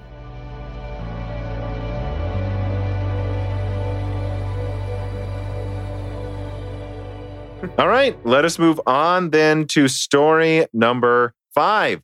Intel Alder Lake S CPU spotted in SiSoftware benchmark and Adored adds on to Moore's Law is Dead Sapphire Rapids info from four months ago. So this is kind of a roundup of like, oh, let me see, one, two, three, four, five different links here. First, let's start with the Sapphire Rapids stuff that Adored talked about on their website. He confirmed 56 cores that I already said. He confirmed that multi die, this was something I suspected, but was not sure of. He confirms HBM2E, something else I confirmed. Confirms DDR5 and memory speeds that I already told everyone. And honestly, the newest thing I saw was confidence in Golden Cove, which I was told various roadmaps showed both Willow Cove and Golden Cove for Sapphire Rapids. So I, I think um, I don't really have much to add on to this part of it, except that I think the most exciting thing is seeing Golden Cove confirmed. None, nothing else surprises me. The multi die was expected. Yeah, I, no, I, I, guess what I'm saying is uh, I don't remember when you thought it was going to come out, but if it's using Golden Cove, that would mean it's tail end of next out. year. I think the, the it was either okay. going to be quarter four 20. Yeah, quarter, uh, uh, let me think. Quarter four 2021 or early 2022. They seem to think early 2022, okay. which using Golden Cove. Yep, Makes sense to me. Makes sense. Let me see what else there is. The other thing I'll add on is in my recent video looking at the Zen 3 presentation, I confirmed Ice Lake X is canceled. And so, yeah, this makes sense to me. I know they're trying to get set. It might be late 2021. I will say that about Sapphire Rapids just because they need it out as soon as possible. Um, you know, canceling Ice Lake X, they need something right away. And indeed, uh, it sounds like there won't be a Rocket Lake paper launch this year. I kept I think I kind of just hoped there would be. All of my all of mm-hmm. the information I've been told though is it's always been planned for quarter one. Moving on to the summary of Intel info, we also have VideoCardz reporting of Golden Cove, where uh, they confirm PCIe 5.0. Damn, isn't that interesting? that video card says that Notebook Check exclusively confirms PCIe 5.0, and I confirmed that October 2019. Hey, what does exclusive mean anymore? There's a reason I don't put exclusive in most, um, any really, of my reports because, and are you sure you've watched everything on the internet? I mean, the only reason I'm thinking they say exclusive is that they get this from an insider source. And I don't, right? Mine, I guessed PCIe 5.0 a year ago. Are you kidding me? and that's like how politics it, like exclusives are sourced. The thing is there's a lot fewer people in politics and politics is less leaky than tech is. Um, when wall street journal gets an exclusive or the new york times gets an exclusive they can be pretty confident that yeah this senior administration person is just talking to them. And they apply the same rule like well this is coming from some source i know so i call it an exclusive. That's what i'm guessing. Yeah it couldn't be possible i'm talking to those same sources or have other sources that are yeah i know and they just don't check to see if anyone else has said this well I, I, don't really have much to say else about this i, I really don't I, I, said this months ago that i'm done with the whole exclusive and who said what first bickering it's like whatever you know i don't intend to get in any big disputes over it. But I do have to call out VideoCardz specifically because when I put out the Sapphire Rapids and Alder Lake leak in June, they said there was nothing new in there. And they were reporting PCIe 4.0 and a bunch of incorrect info for months. And now all of their info is what I said four months ago, and they're saying someone else had it as an exclusive. So I, I can't, you know, I don't want, I, and I don't think Notebook Check knew, so I'm not being a dick to them. I'm just, I, I just have to say, yeah. you know, I can't enforce this. You guys have to hold VideoCardz' feet to the fire when they publicly say I said nothing new, say I was wrong, then it turns out I was right, and they don't acknowledge how. I don't. Yeah, I don't know. And again, it's not about right who said what first, and I don't care. You know, if you didn't. Well, I do care a little, obviously, but like it's not about you giving proper credit. Even it's just about well, you said I was wrong, and now you're saying I'm right, not acknowledging how pompous you were. And yeah, it's not even about like like saying someone wasn't listening to you or someone stole a source. No, no, no, no, no. Yes, like like if a guy, dude, there's a hundred thousand tech- people at Intel. You think I don't have like? Come on.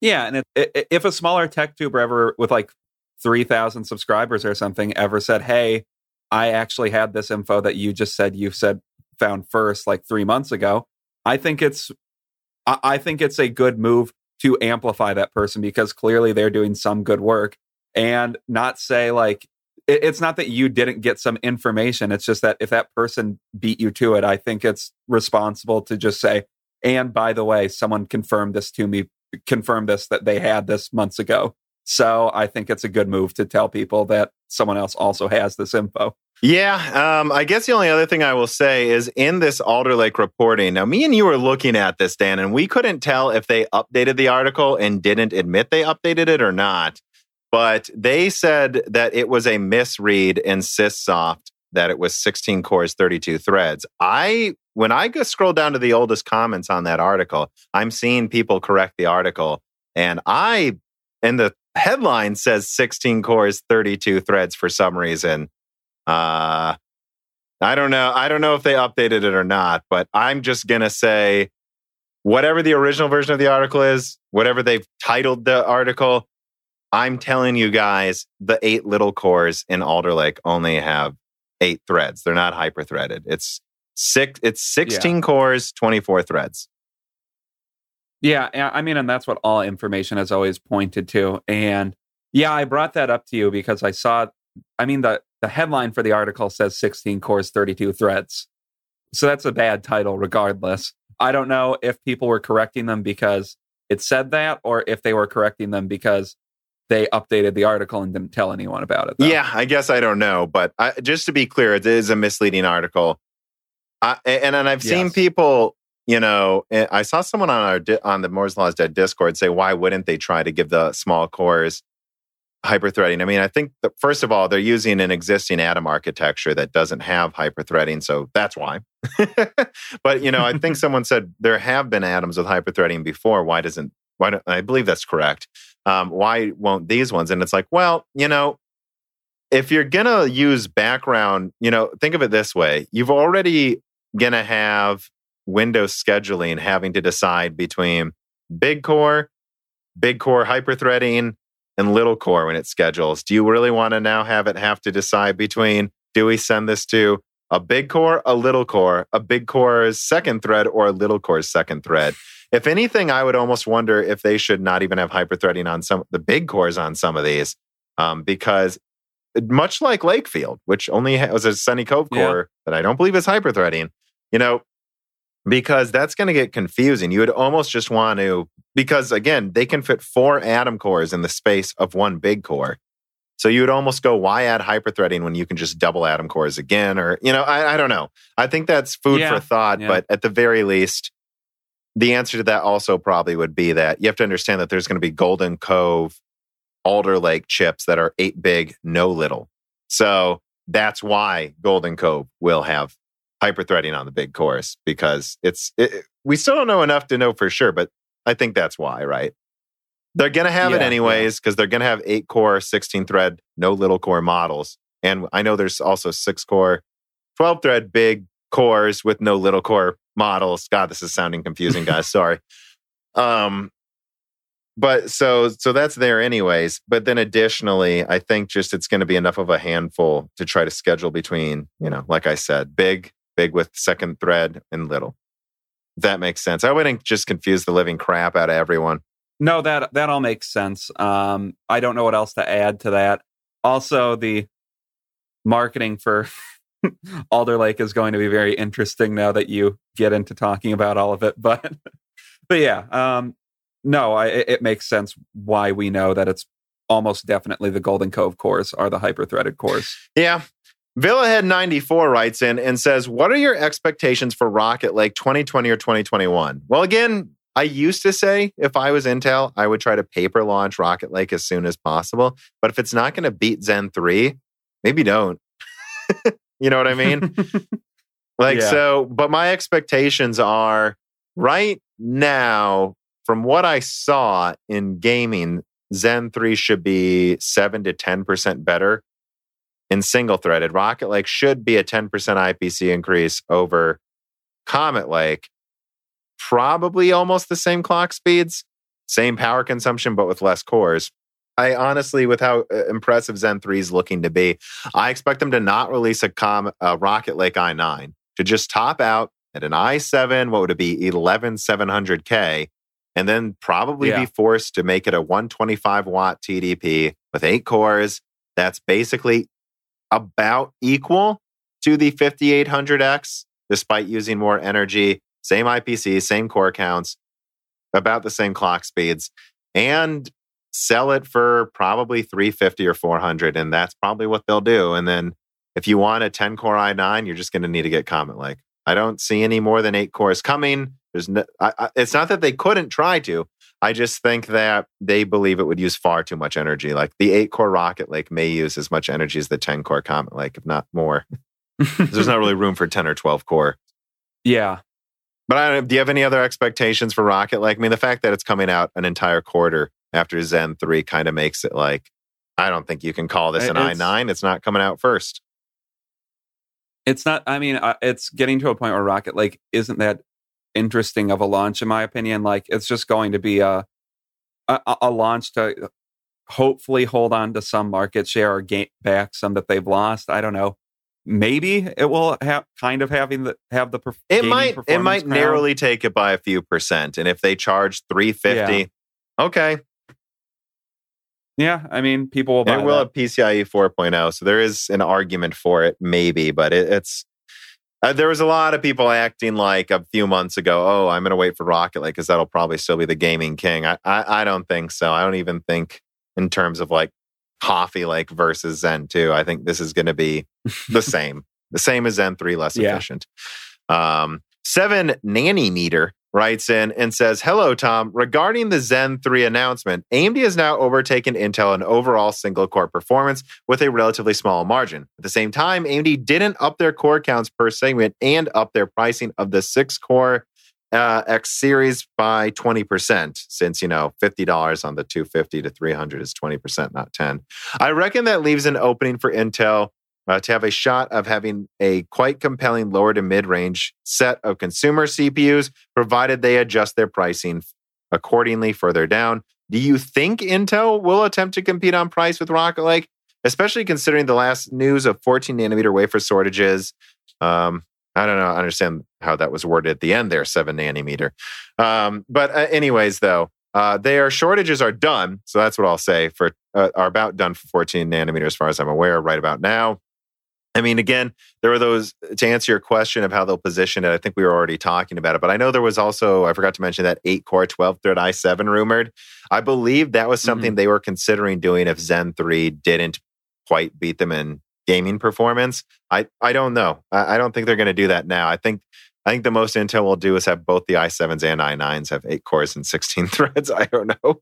And and where they price them again, I don't know. Like I think they should price the eight core if it beats if it beats the 5800X, it should be 400 because it uses more energy. But if it doesn't beat it, I think it should be 350. Honestly, I, I mean, yeah, I don't really see an argument for that. Uh, I don't know what position Rocket Lake will have to take. Like as we discussed earlier, I mean, older Zen is just the lower end of the market at this point. I may, maybe they'll be able to take the performance crown for a little bit less money. That that's I think their best the gaming performance crown barely for a little bit less money. That's that's all I really see them doing. Yeah, it's also like one of those things where like if they put the i7 8 core 16 thread at 350 and it's around a 5800X but less efficient, um, then I think the i5 at 250 for six cores, 12 threads, I guess works. You know, I think they're mm-hmm. barely, but but again, like it would work better if they were launching it now.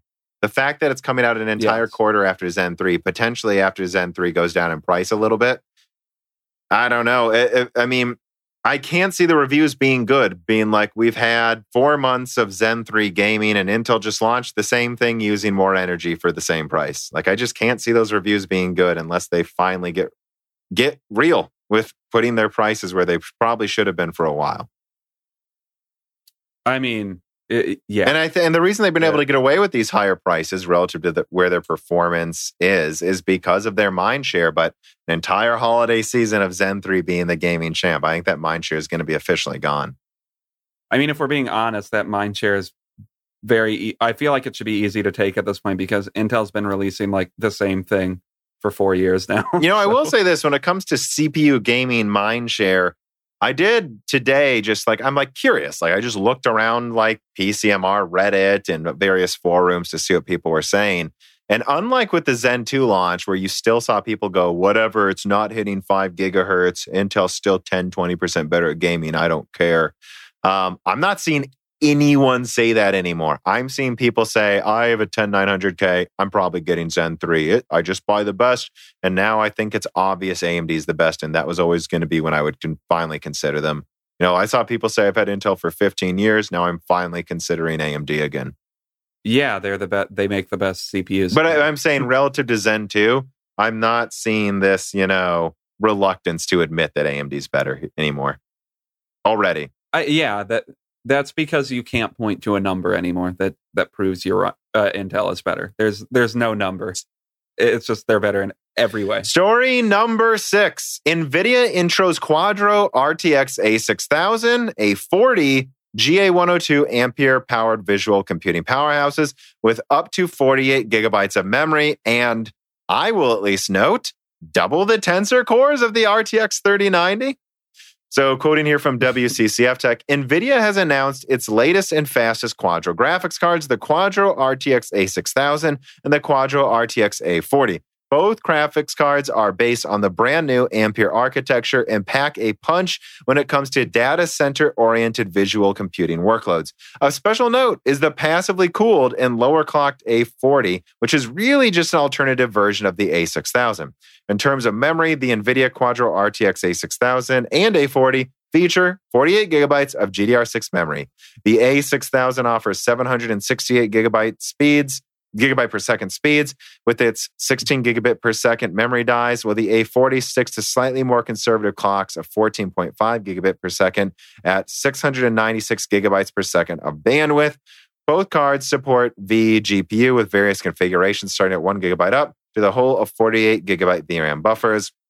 And I guess, so yeah, I don't have much to say. If you watched my A6000 leaks, it's exactly everything I showed, of course, which I don't think anyone doubted that. Even mm-hmm. WCCF Tech and VideoCardz covered my A6000 leak because it was obviously true. I had pictures and roadmaps of these cards, you know.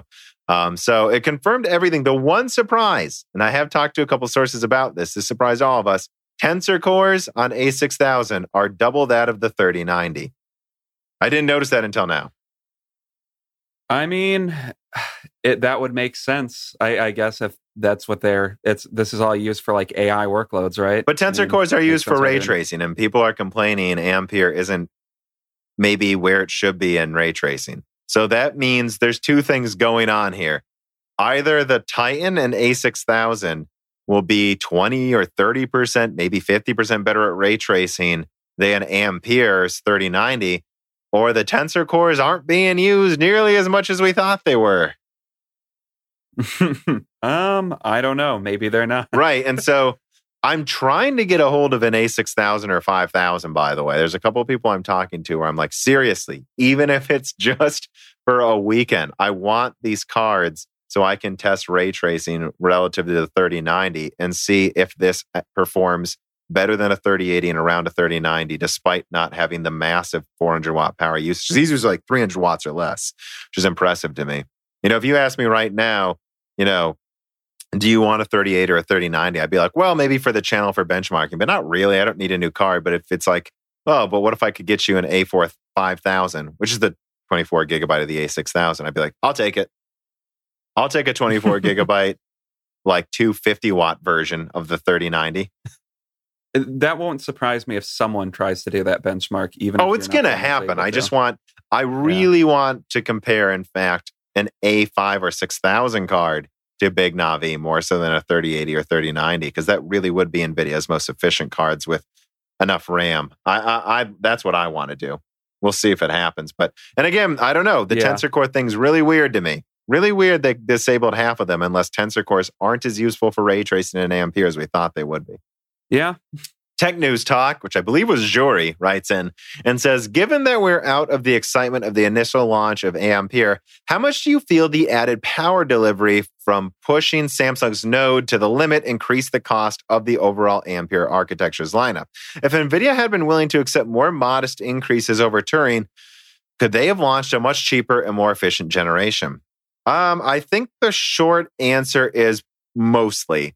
Like, I don't know how much of the Quadro's efficiency benefit over the gaming cards is GDDR6X and binning. We don't know how much of it's better bin. Like it is better bin, but we don't know yeah. how much of it it is. What I know is the full die, you know, two more SMs enabled over the 3090, the A6000.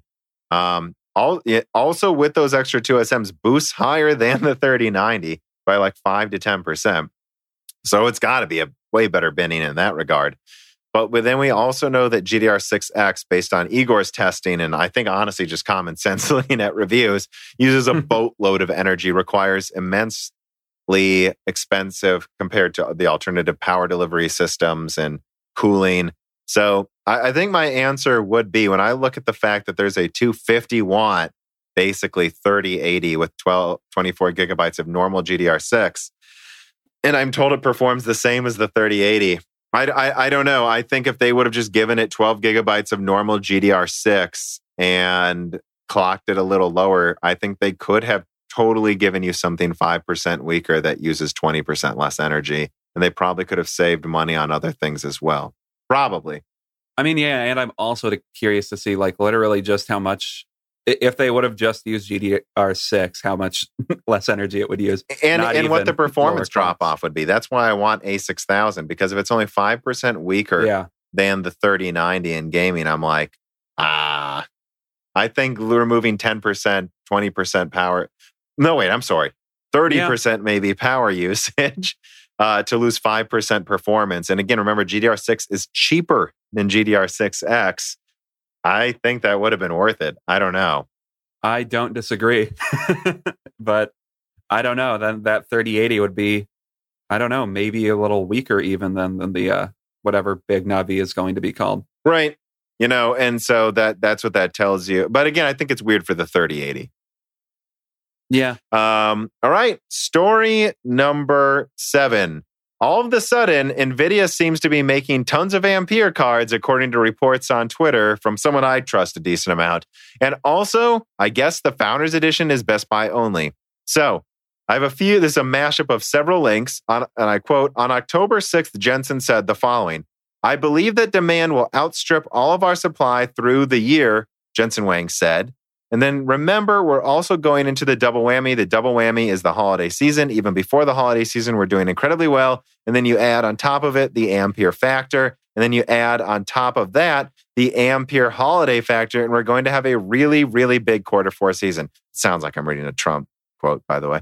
Moore's Law is dead must highlight that saying demand will outstrip supply does not mean there will not be a boatload more supply soon. People on Twitter, like Avery78, are already sharing evidence that production of Ampere cards is incredibly elevated for the rumored increased supply at the end of October. I mean, I think there. I've seen re- multiple reports of thousands of cards being manufactured a day for about a month now.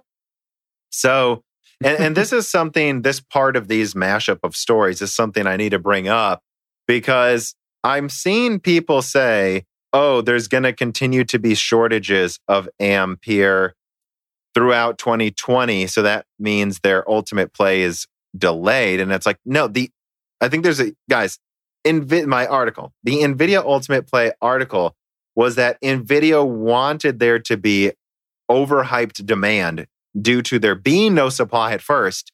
And then because everyone's desperate to buy things when they see them, like what Nintendo did with the Wii, by the way, that they will buy them on sight because they know you can never get one, even if you don't want one, perhaps necessarily.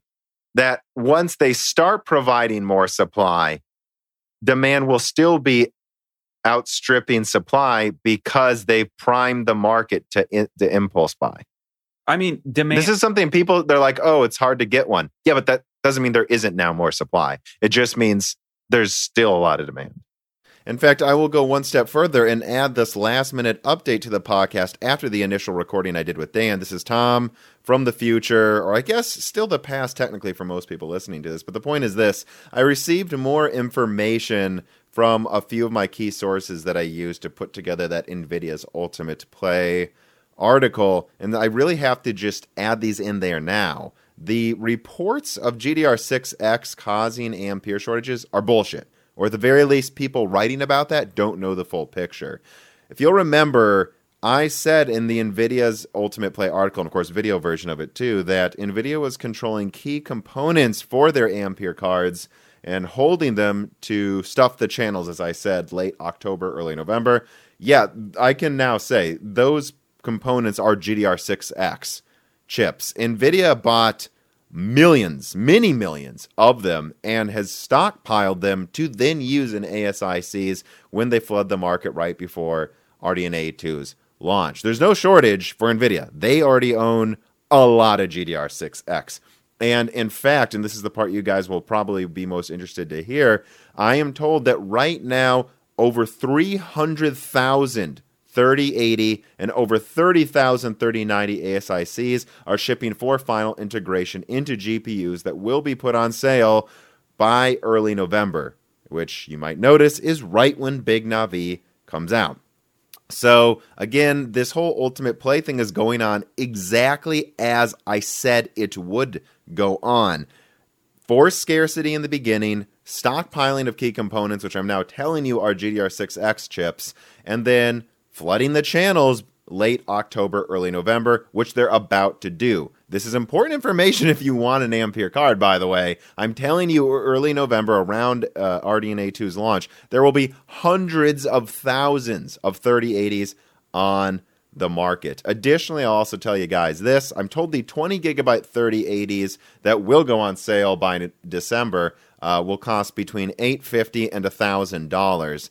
Um, $1,000 is no surprise to me. That's what I thought for sure they would sell the uh, AI, you know, the AIB only 20 gigabyte 3080s at. But 850 is a little lower than expected. Then again, at 850, adding another 10 gigabytes of GDDR6 based on the bomb costs I've seen, these will still be higher markups than actually the 10 gigabyte models. So, yep, at 850, NVIDIA's happy to have a larger markup for 20 gigabyte cards. And then I will also add that the 3070 will have just mountains of stock at launch, which is, of course, when everybody? Now, the day after Navi 21 is revealed. And of course, they did push back that launch so that they can decide if they want to do a last minute price drop right before 3070 reviews come out. But that's that's what you guys needed to know. In summary, NVIDIA has tons of GDDR6X. Hundreds of thousands of 3080s will be sold right around Big Navi's launch, right after the prices are elevated. I'll probably do a video on this actually, maybe before the podcast comes out to the public feeds. Of course, patrons have already heard this.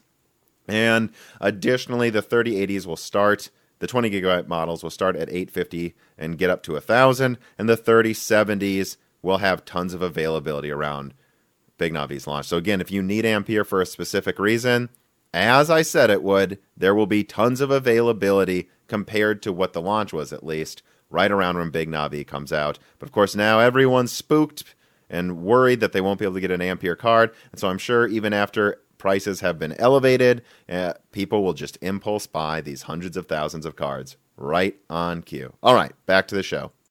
Demand is 10 times, 20 times, 100 times higher than supply. If it gets to a point where it's now only 10 times versus 100 times, they're still going to sell out really fast.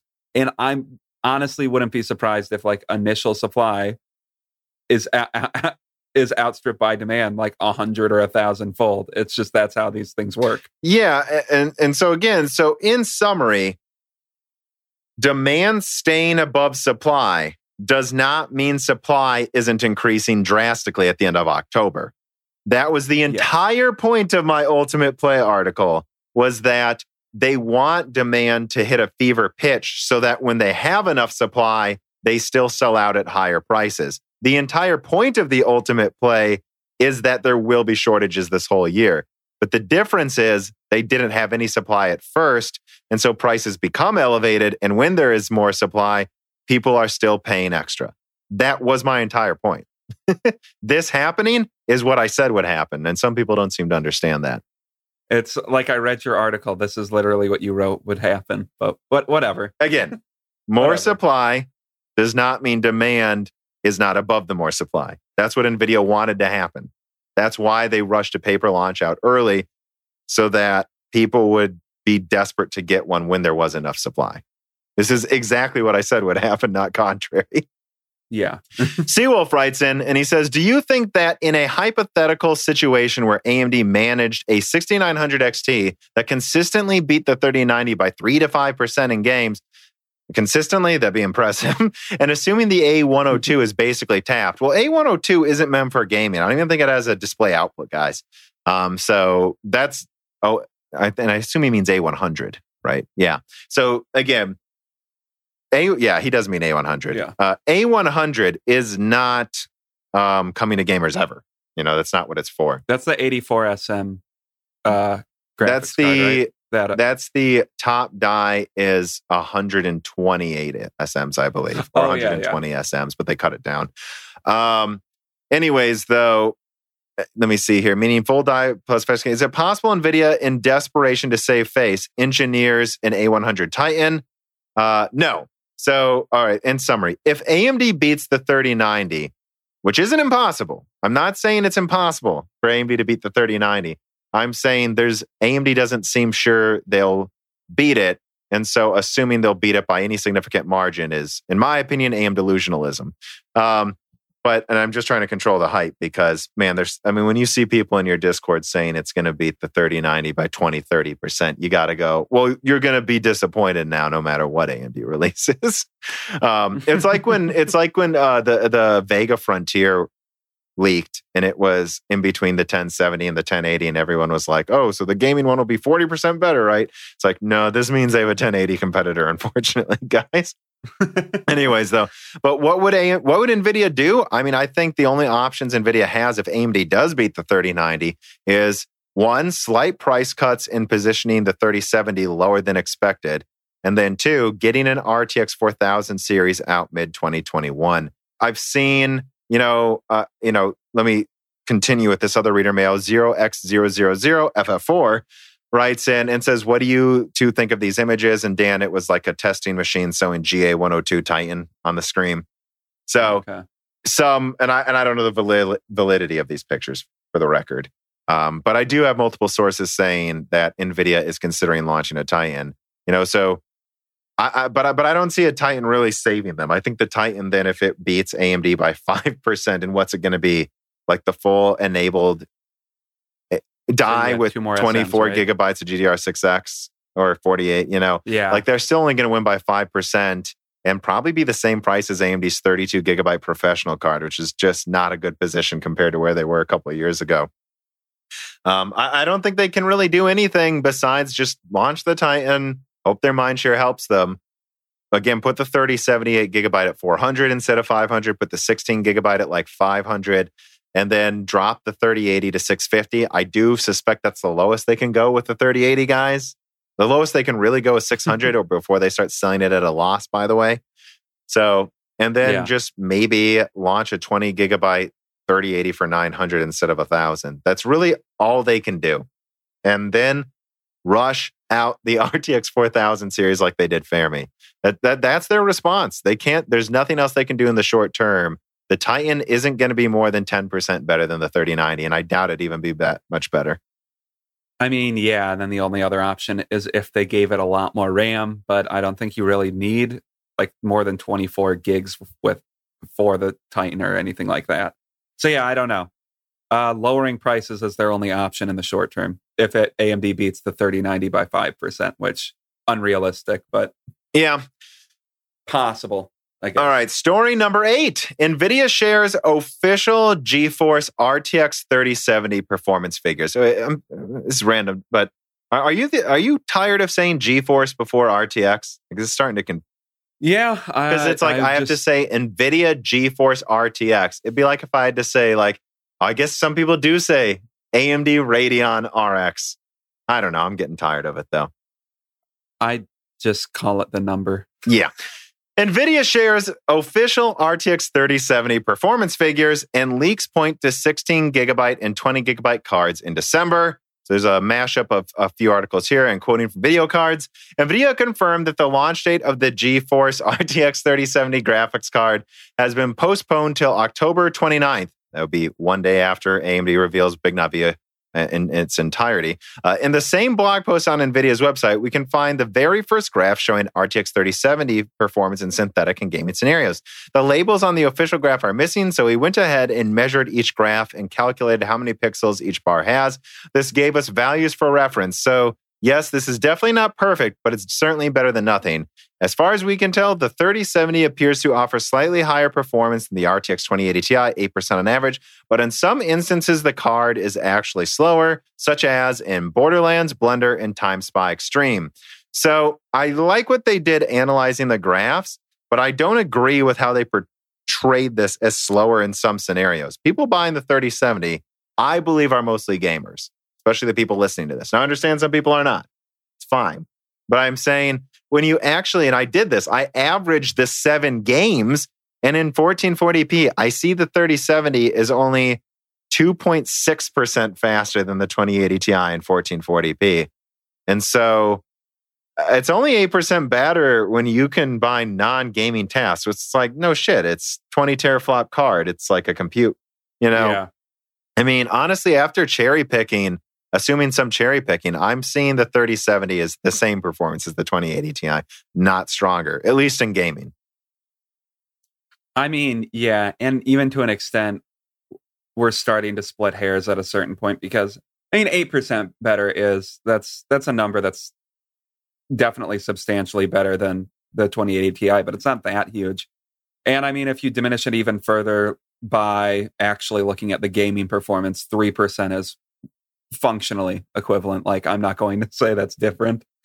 Um, yeah, I mean, I guess their thought was they just did the math for you, which I think was good that they did the math for you. I guess they could have split it up into gaming and um, productivity tasks to further make their numbers a little bit more accurately portrayed, though. I mean, yeah, seeing the 3070, though, literally being a 2080 Ti, I mean, with some assumption that there's a bit of cherry picking and this is in 1440p. So uh, it has like yeah. 30%, 40% less, maybe more, less bandwidth than the 2080 Ti.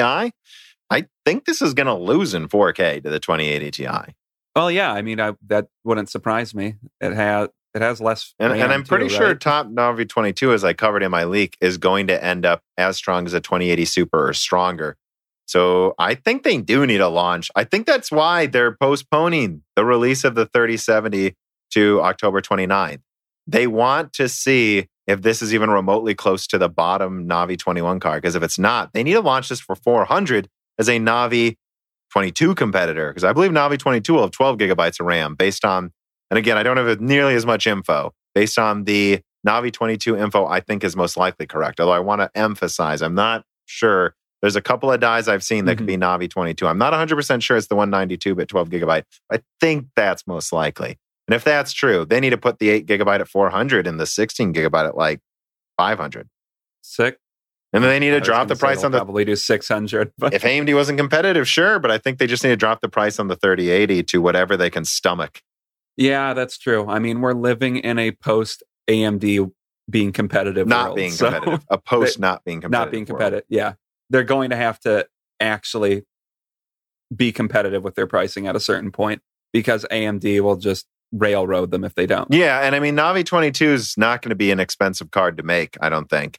So Yeah.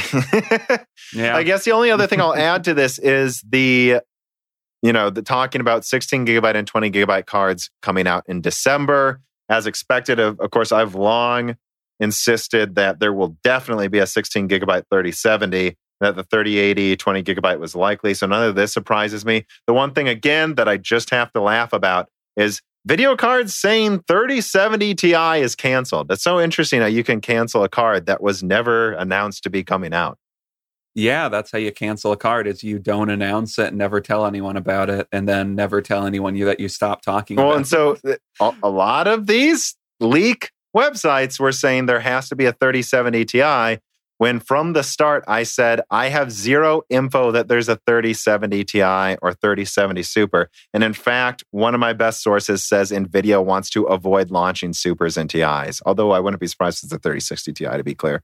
Um, 3060 Ti is there's that- always that been a 60 Ti. Well, there's more of a, shall we say, a historical heritage of 60 Ti's in NVIDIA's lineup. and they always do well. So Yeah. I, I I won't be surprised if they keep the 60 Ti, but I don't see where the I don't see where a 3070 Ti fits into the performance. It doesn't.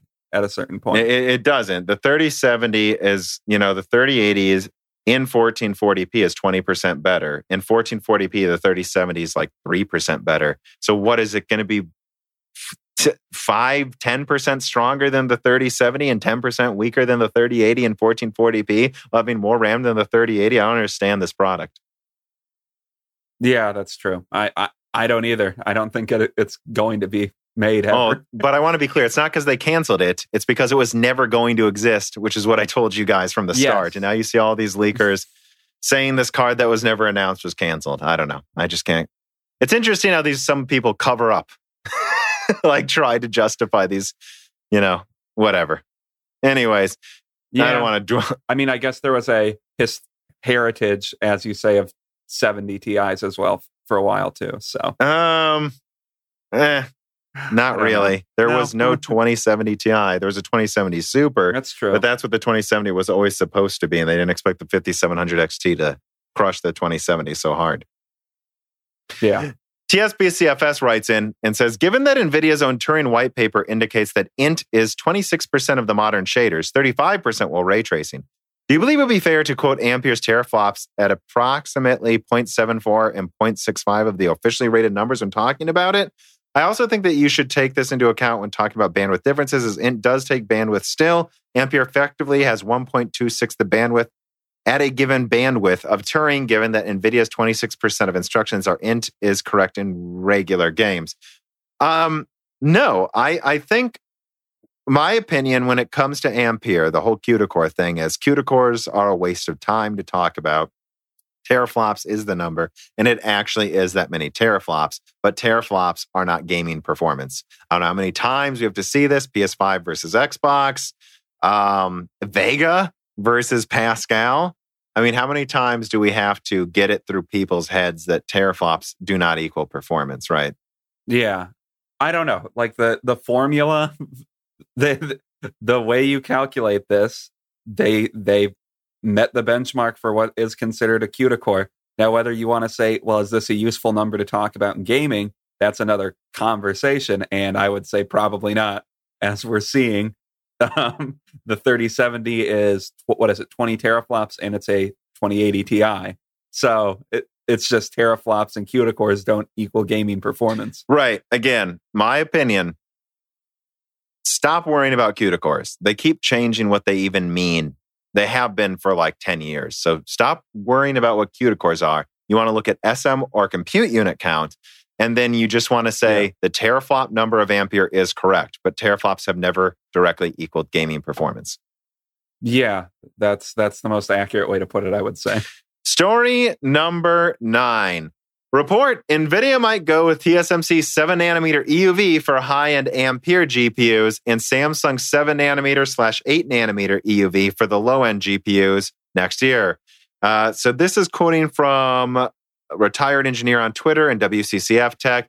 DigiTimes just published a massive report, hidden behind a paywall, of course, that sheds some light on NVIDIA's plan for Ampere GPUs as well as their future plans. NVIDIA may use the higher cost, but better yielding and performing TSMC 7 nanometer EUV process for its mid to high end products, while part of the lower volume, mid to low end products will use Samsung's aggressively priced 7 nanometer EUV and maybe even still a little bit of their existing 8 nanometer processes. Worth noting, NVIDIA previously underestimated the effect of AMD embracing TSMC and made some errors in its own plans for migrating to advanced nodes, moving to Samsung and wavering in its TSMC strategy, only to go back to TSMC later. NVIDIA was unable to secure enough 7 nanometer capacity, having to use it for A100, resulting in AMD grabbing the limelight, eroding NVIDIA's brand value, and increasing its own market share for GPUs. I guess we're assuming that's what's about to happen. So, Yeah. yeah, what I'll say is I don't know the validity or accuracy of this report. As usual, when DigiTimes put something out, I have to say my opinion is DigiTimes never lies. They always have good sources, but it always to me feels like they only have part of the picture. Remember, just a few months ago, they were saying Zen 3 was going to be on 5 nanometer out of nowhere. Clearly has not happened. If anything, the opposite. It's not even on 7 nanometer EUV, I believe. So, um, so anyways, though, and, and I believe 5 nanometer is going to be reserved for Zen 3 Plus and APUs or something. But, anyways, so I would take this report, though, as possibility, not a confirmation. And I would say this lines up with my opinion, not a leak, my opinion, that NVIDIA's response to AMD, should AMD de- completely defeat Ampere, needs to be redesigning the lineup on better nodes and rushing them out mid next year as soon as possible. Again, somewhat similar to what they did with Fermi. Get a working node, increase you know memory speeds and SM counts per segment, and just make it work better and get that out as soon as possible. I don't know. I guess while I was reading it, I was confused, or maybe I missed some of the context. But so they're saying that essentially that would mean that they're going to refresh Ampere at some point, and that would uh, is what would be on TSMC and Samsung simultaneously. Yeah, I don't think it's fair to call Okay. that a refresh when it's on a node that's like 30% better and will probably use different That's- memory speeds. This is and and again, it's like do you consider the GTX 500 series a refresh of the GTX 400 series? Maybe. I mean, the mm, 580 is Yeah, literally just a 480 with a few more SMs or I think maybe just two more SMs enabled, but it also used 20% less energy and boosted higher and like outperformed it by like 25%. So, Yeah, and wasn't the space heater. Um, yeah, I mean, I guess that's a good point. Yeah, I mean, Um, when I think of a refresh, yeah. right, I think of the 580 versus the 480, 10% higher performance. You know, that's it. now we're talking about AMD's Yeah, 580 and yeah. Oh, yeah. Thank you. Yeah. But when you look at the Fermi 580 and 480, which you're right, um, the just because it was a similar die, basically the same die, just fixed. I don't think it's fair to call the GTX 580 a refresh of the 480 when it performed 25% better and used 20% less energy. That's just a better card, a different card. Yeah, that's true. Even if it's the same uh, the same d- basic design, it's uh, been improved upon enough where I yeah, you would call that a, a new card, I guess. Yep. So Lewis one nine nine two five four writes in and says, "I just finished your last Broken Silicon podcast and it was very informative as always. Thank you, Lewis. I also read some of the YouTube comments and noticed some believe that second gen of RTX isn't there yet. I think it's reasonable to believe any substantial improvement in RTX or AI super sampling is still a few generations away." He's talking about basically DLSS. However, when do you think we will have RTX permanently on? In every game. Also, at what point will games be completely path traced with no rasterization at all? I think, and again, it's a dart throw, guys. I, I think five years away. In other words, I, I, I mean, I think you're going to see indie games, maybe even on the consoles that are really easy to run, that attempt full path tracing at lower resolutions, like Minecraft RTX and stuff. But I don't, you know, I think best case scenario is PS6, for example, is fully path traced. And that will mm-hmm. only be if somehow RDNA 4 and 5, Hopper, and what comes after Hopper are doing full path and ray tracing a year or two before that console comes out. So I, I think maybe we'll see some attempts at this in a few years, but I don't think five years. I think five years. I think it could come sooner than you think. But if you look at Ampere, it's not even halfway there. We need something five times better than Ampere, I think, to attempt full path tracing. And basically, when I was talking to, uh, I think multiple people I've had on Broken Silicon have said their opinion is for NVIDIA to get full path tracing working, they need to just be willing to lose a generation in rasterization. I mean, that's a good point. I like, and I, I'm curious to an extent, like, will five years from now, will it just be they we can have RTX on permanently, even and it will just still be a hybrid rasterization path traced approach that where the ray tracing is strong enough now where you really don't need to care if it's on or off. It just doesn't affect performance. Because I don't Right, because that's the next step, right? Yeah, and I feel like that even might be three or four years away. I don't Well, yeah, and, and let's be let's be optimistic then. Let's say, just to make the conversation easy, RDNA 3 matches Ampere ray tracing. And then let's say mm-hmm. RDNA 3 and Hopper double the ray tracing performance of, you know, RDNA 2 and Ampere. Let's say that's what happens. So that would be end of 2022. We get to something twice of where we're about to be at this fall. You know, at that point, you are finally getting to 4K 120 hertz in some games. Not that many, though, still, I don't think um, with ultra ray tracing turned on. So that's where you're like before it's just on. And then we would need to get to RDNA 4 in 2023 or 2025. And then that's when it's probably just on. And then that's when you finally see the leap to all path tracing. But you're still going to need to support older games. You know, this is one of those things where, Yeah.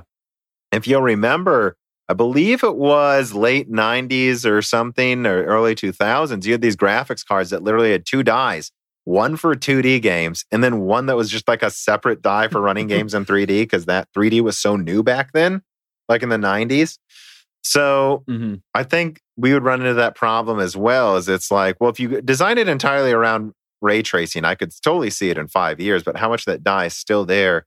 You know, because we need to basically fully saturate photorealism with rasterization and then attempt, you know, getting to path tracing. Which again, let's remember, it's not just Yeah. graphics. If things were fully path traced, lighting would be 10 times easier to program for developers. Yeah, so developers want full path tracing, Yeah. but it's just a matter of when the hardware can. I guess the it. answer to your question again, I think we agreed on most optimistically five years. And it, it yeah, pro- and- yeah, and I would say optimistic. yeah, that's optimistic. Deco writes him, Hey Tom, you mentioned a while back that the NVIDIA control panel will be getting a redesign. Do you have any updates for when that's coming? Nope. And I think it's way overdue, to be honest, guys. Like you use the NVIDIA control. I have Yeah. an NVIDIA system, and I'm like, anytime I update it, it's like, man, this is slow and looks like it's from the two, early 2000s. Early Yeah. It looks Yeah. like uh older than the RX 6000 menu or around there. Yeah, yeah. Uh, no, R- not RX, HD 6000. We're almost full circle, Dan. Oh yeah, yeah, yeah. We're almost there. Although, can you call it full circle when AMD's just switched naming schemes three times? Um, I don't know. We're like, We're like full octagon, whatever that, that yeah, AMD's weird naming scheme circle. Um, all right. Story number 10. So, IBM to break up 109 year old company to focus on cloud growth. Quoting from Reuters, International Business Machines Corp is splitting itself into two public companies, capping a years long effort by the world's first big computing firm to diversify away from its legacy businesses to focus on high margin cloud computing. IBM will list its IT infrastructure services unit, which provides technical support for 4,600 clients in 115 countries and has a backlog of 60 billion. As a separate company with a new name by the end of 2021, the new company will have 90,000 employees, so almost as big as Intel, the spinoff, by the way.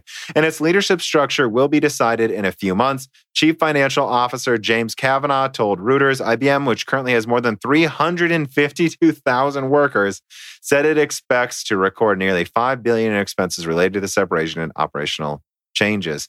So, I think that just tells you how big IBM still is, by the way. I, I- mean, you always forget about IBM because they're just pretty much completely out of the public eye until like some they have some new like AI supercomputer program. Until they which- put Watson on Jeopardy again. Yeah. Um, I mean, and I think that's useful for like clinical diagnosis. It is used for real things. It now. Yeah.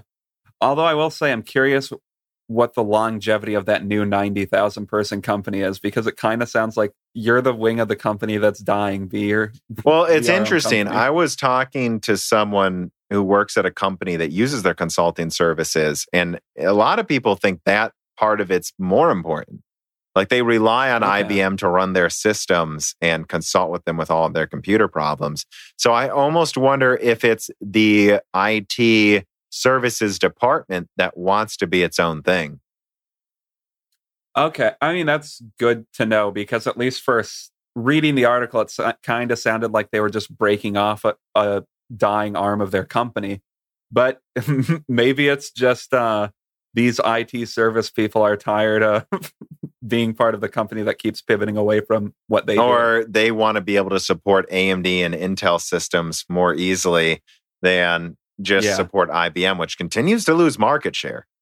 Yeah, that's true. But so, but I don't know. I'm just throwing that idea out there. As far as I'm aware, though, this is an understandable decision based on a couple of people I've talked to, but I don't know. I mean, a large part of IBM's market val, I'm not, or um, business case, I should say, was the fact that they had such insanely good support and logistics people, and that if you're spinning off the support people, that's maybe a questionable decision. yeah. So I, that's all I can really say, though. This is a big deal, though. So I figured we had to cover it.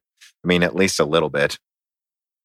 Yeah. I mean, it's the biggest, at least by employee count, semiconductor company in the world, then, right? Um, well, I don't want to say yes or no because Although they're for more sure. diver- they're more diversified, though. I think so. Story number 11 PS5 teardown, an up close and personal look at the console hardware. And so I have a few links here, quoting from a few sources. On October 7th, Sony finally unveiled the internals of the PS5. I believe this part's from VideoCardz. It's cooling. And, and, and so, wait. And so some of this is what VideoCardz said, some of this is what I'm noting on my own. So here's the things I wear, you know, and I, I it's only seven minutes. I recommend people watch it. Oddly, only in Japanese. You'd think you'd want to do it in a few languages, but I, I don't know. I guess there's captions. Um, its cooling system is very elaborate. It utilizes liquid metal, which is interesting. Um, it seems to be very easy to do maintenance on. That's one thing that surprised me as well. Is that despite its odd shape, this thing looks very easy to take apart. Even the fan looks like you could, if they, if someone, if you bought an aftermarket replacement fan, you could potentially replace the fan on your own. Uh, there's dust catchers under the panel with vacuuming ports, which I think is interesting. It has four USB ports, which is like the first time I've seen this since PS3 Fat Edition. Like it's about time eh, uh, Sony gave you a bunch more than two USB ports, in my opinion. In fact, one of them is a Gen 2 10 gigabit per second USB 3.1. I think that's just for longevity purposes. Whether that's used for VR or not, I'm not sure. But it's interesting. It's on the front of the console. Mhm. So maybe PSVR 2 is not cordless. Maybe that's what this is for. yeah. I I hope it's cordless, but that that sounds like the most likely scenario is why they would specifically have this port. You know. I'm just realizing this too. I know there's other reports out there of people testing the PS5 now or using it, and it's incredibly quiet and uh, cool, despite being quiet. Uh, for Mhm. you know, which surprises some people because of its high clock speeds. I wonder if that 350 watt power supply isn't just, of course, for longevity and to keep it co- self cool. Eh, what if it uses 200 watts, the console does, and they're just leaving 100 watts on the table to power a VR device through the USB port? Oh, I haven't thought about that until that- now. I mean, that would easily supply enough energy Yeah. to do that. Like those can supply like what 150 watts or something. 100, 100. which, yeah, it won't use that much. yeah. but I mean, that's that's Oh, yeah, that's interesting to think about, right? That maybe that's why the power supply is so big as well. But anyways, continuing, it also has a separate times four NVMe 4.0 port for when PC drives catch up to the PS5 storage, so you can upgrade it on your own. And then uh, let's see, it seems to use the same amount of energy according to reports. The Xbox Series X already said that. Don't have much to say about this really. Yeah, so I guess that's it. You know, there's the four USB ports, including the latest USB 3.1. There's the extra additional NVMe 4.0 port. I don't have much to add, but I figured we had to cover this because we covered the Xbox teardown many months ago. it's time we cover this as Yeah. well. I mean, what, what were your takeaways from the PS5 teardown?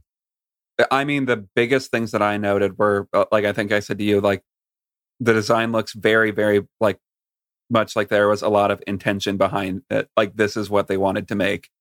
Um, uh, it looks incredibly easy to tear apart, which was also very interesting to me. Like it looks like you don't really even need special tools or anything to take it apart. Like you, con- you need kind of weird or special tools with other consoles. So that's interesting.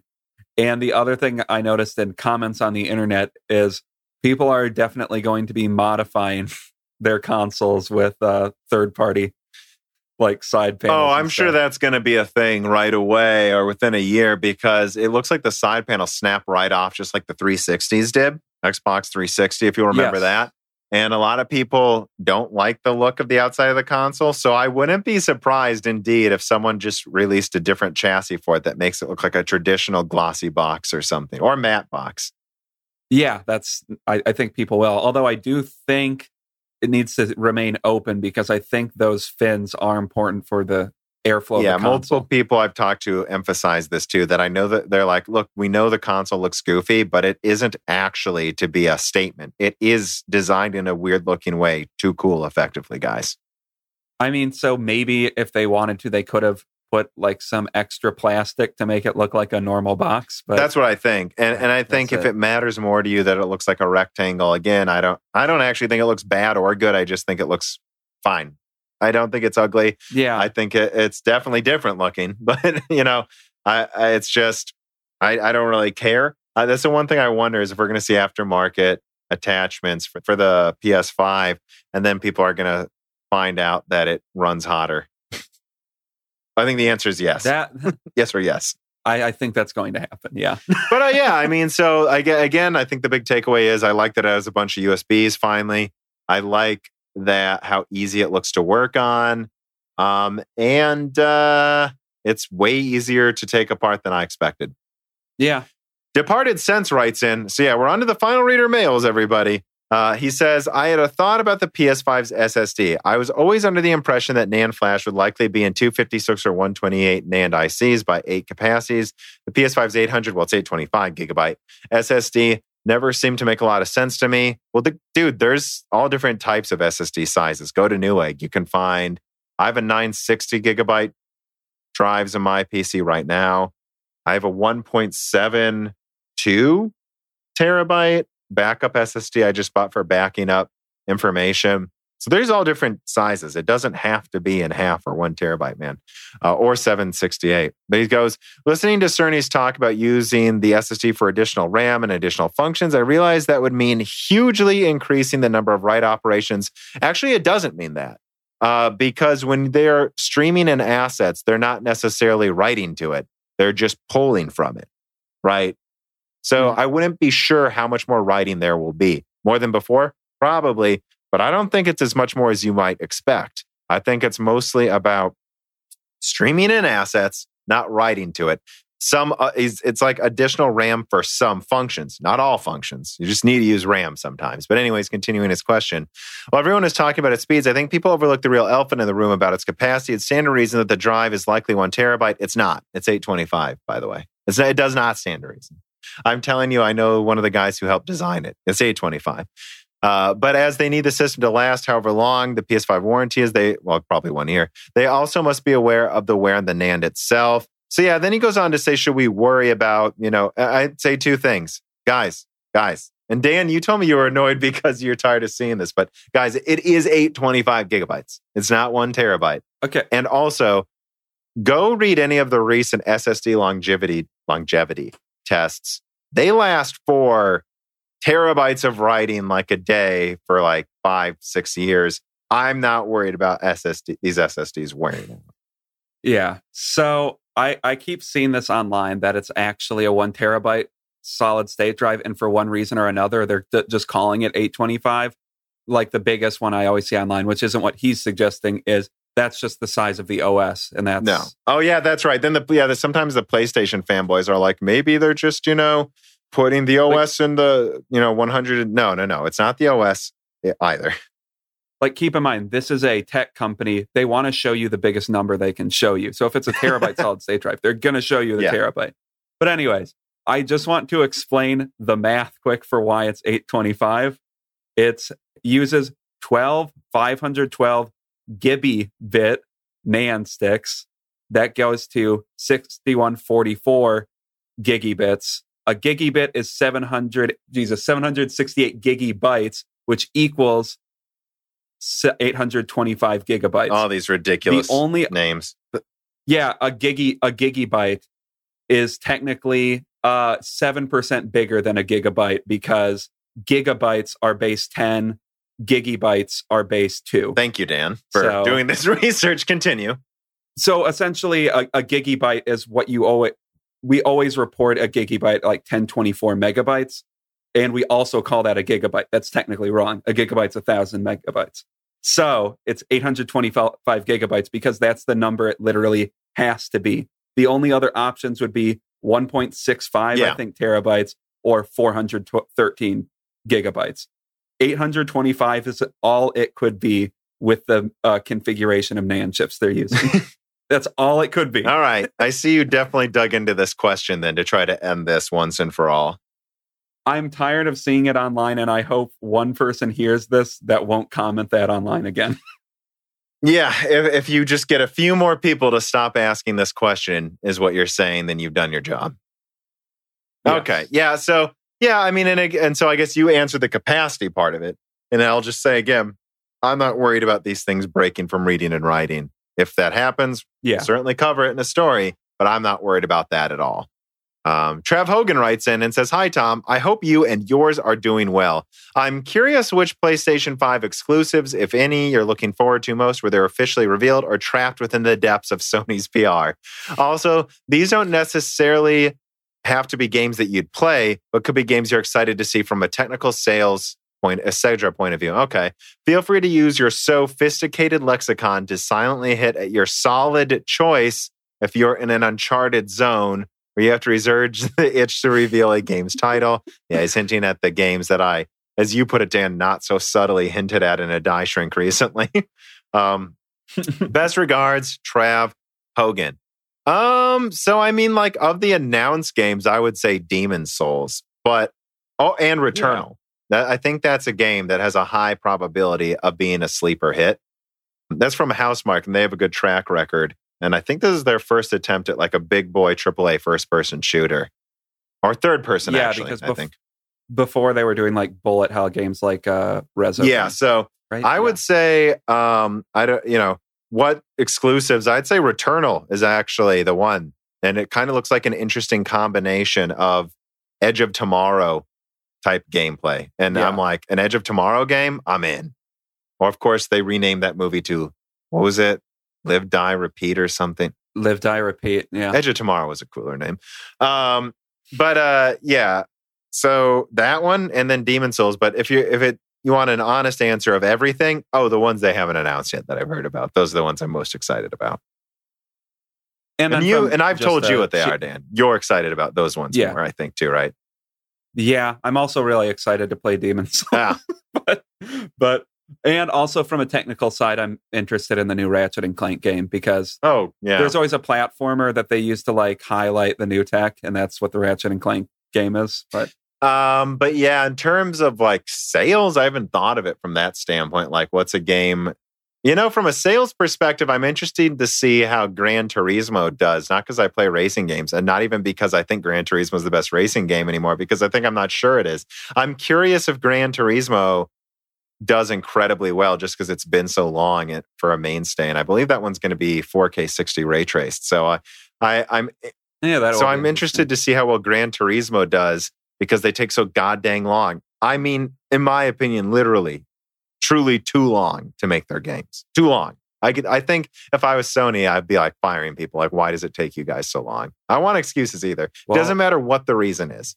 It's too long. Did you hear we take six months to perfectly map the inside of every car or whatever they, they do? do, and they like game? 3D scan every part of every car. They say that if you're uh, uh, like a, I forgot the name, like a like you know World Cup racing matches in Europe or something, that you'll see people there with these mega ridiculous, hilariously huge cameras taking pictures of cars from a distance. They're like, "What's that guy?" And they're like, "Oh, he works for." uh Studio Japan. He's he's he's photographing a race Yeah. car they can't get close to for their racing game. and he's trying to get So, close-ups of each part from a distance.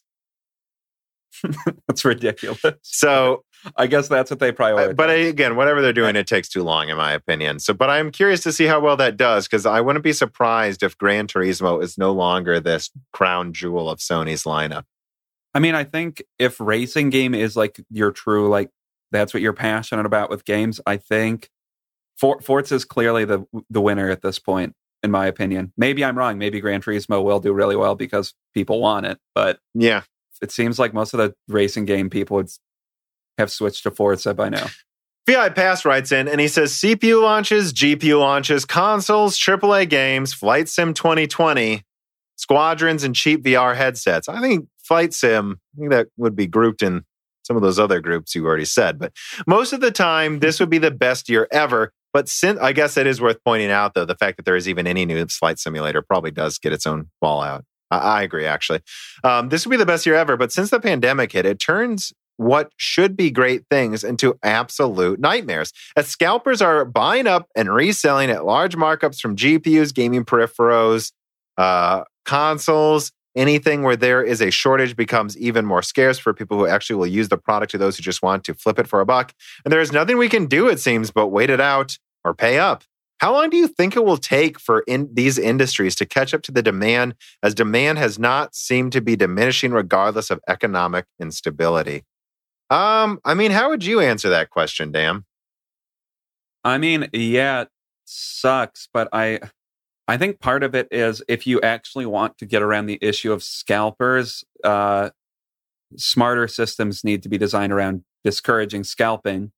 And as far as when will industry start catching up to demand, I mean, never. It's not in their best interest to immediately meet demand because that means that prices drop immediately. Yeah, it's in their best interest to have the price they've set hit, keep that price at least and just barely meet demand. That's what the goal is. You don't want to oversupply. I mean, like historically speaking, the PS3, I'll say, like was really hard to find initially, but eventually became da- incredibly easy to find. The PS4, it's not hard to get at all, but it's harder. You're to get than right. Even PS3 throughout its whole life, the PS4 Pro was always kind of hard to get in some areas. Um, like even at the Best Buy here in Peoria, there were times where it just wasn't there.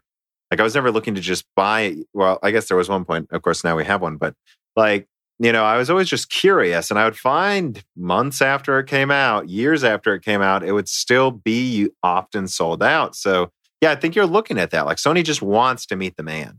They're not trying to flood anything. They want to just meet demand. Yeah, and now the PS4 has only dropped $180 since it launched seven years ago. Seven? Yeah, seven years ago. Uh, and by the time that this time in the cycle of the PS3, I think it was less than $200. So that had dropped by over three times. Yeah. Yeah. The, the George Foreman Yeah.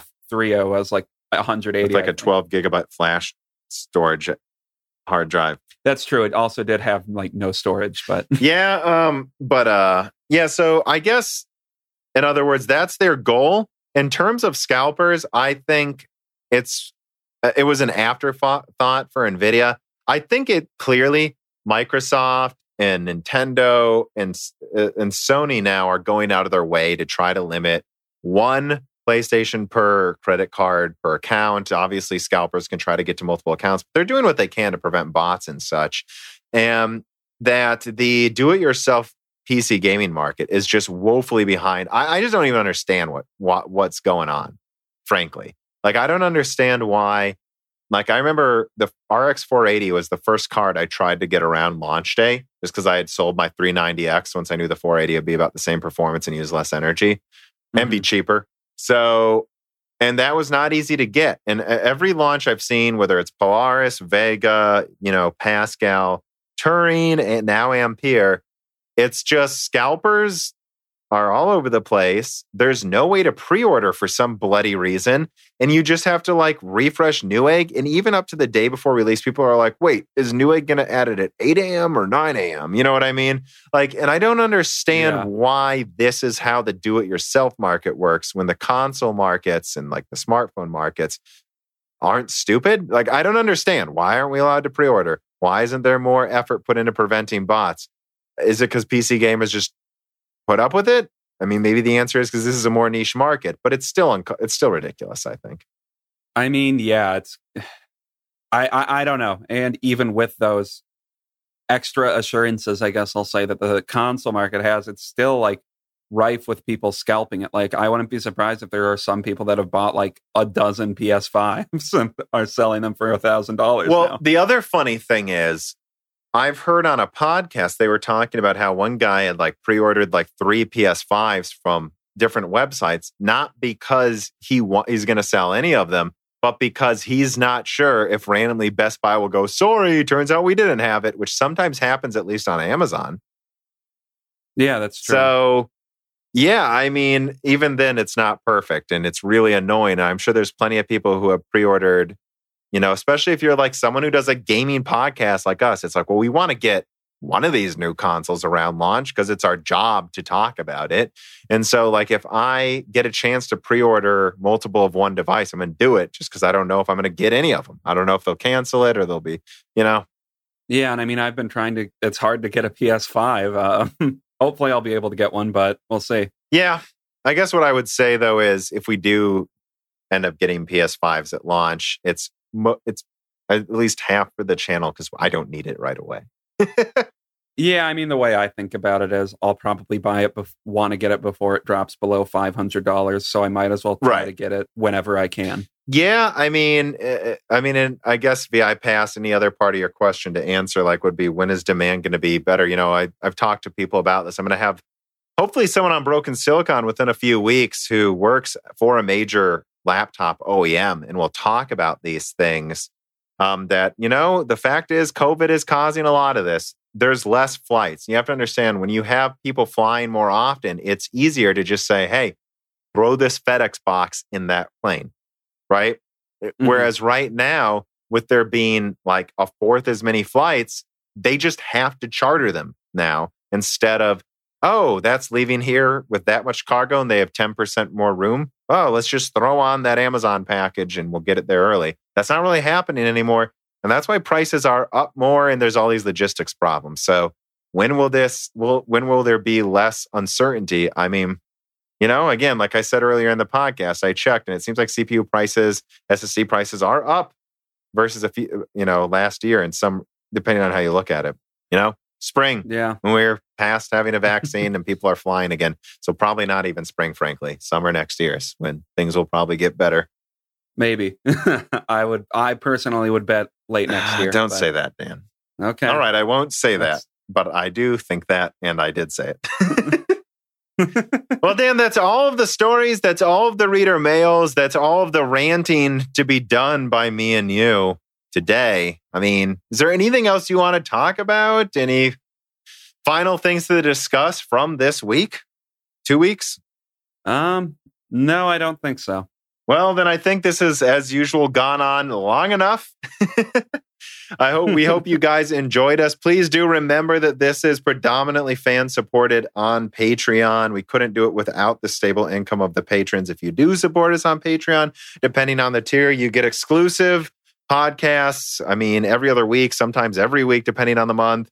You know, whether it's Flyover States, Die Shrink, which is the supplemental Broken Silicon podcast, or Hits and Gems.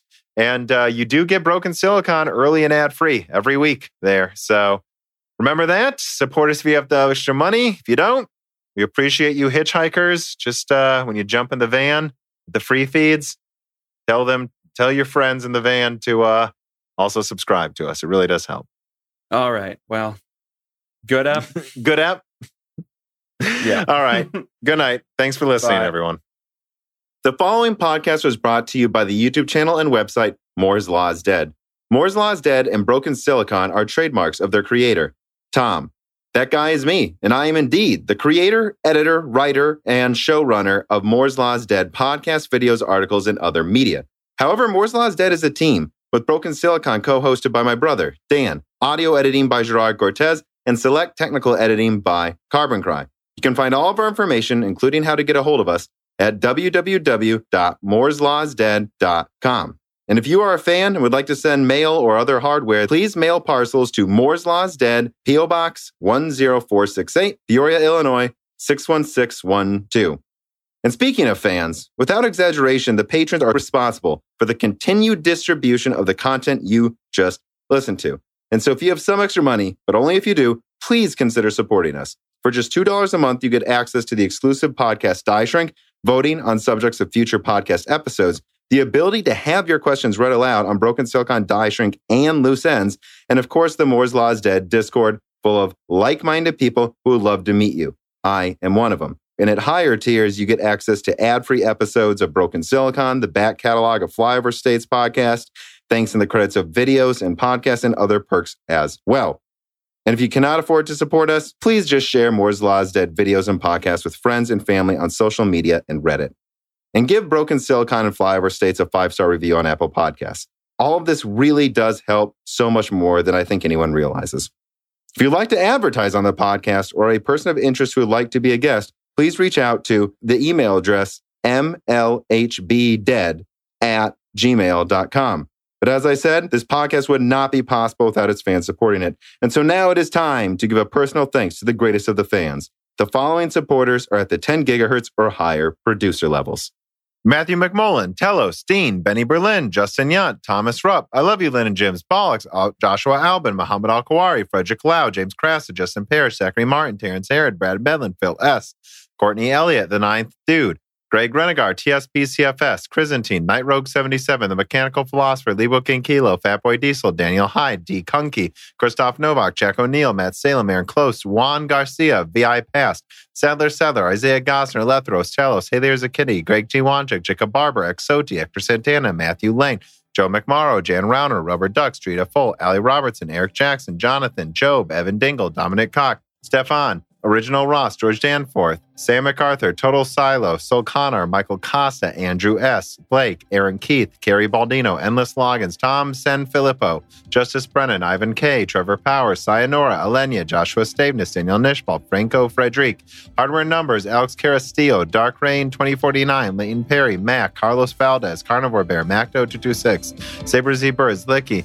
Matten Porshaggy, David Cowden, Ricky Tam, Garanadin, Patrick J.S., Justin Staples, Freddie Canoas Jr., Christopher Foster, Kiwi Phil, Joaquim Hagen, Sarah Light, Anthony Gareffa, Matthew Griffin, Alex, Joseph Loria, Calm Marco, Deke, Cheesy Ramen, Raul Abaneni, Master Andy Wan, Jake Dude 23, Brian Riggleman, Maxime Bratukin, Ryan Deniscu, Dave McCoy, Valco Maleb, Messieurs, Paul Bogdan, Morton Svensson, Andrew, Thomas Sommers, Maurice Courtois, Matthew J. Link, Mose from Oz, Mai Sharona, Derek File, Roman, Jacob Stenkowetzi, Jack Pym, Austin Tanis, JBG, Stephen Hart, Daniel T. Holtzclaw, Charles Antoine Foteau, Peter Moore, Chris Licata, Justin Thomas, Sam Miller, James Kitchens, Kevin Chen, Shakir, and Dean Dispotovsky. And of course, thank you to Sahara for the music.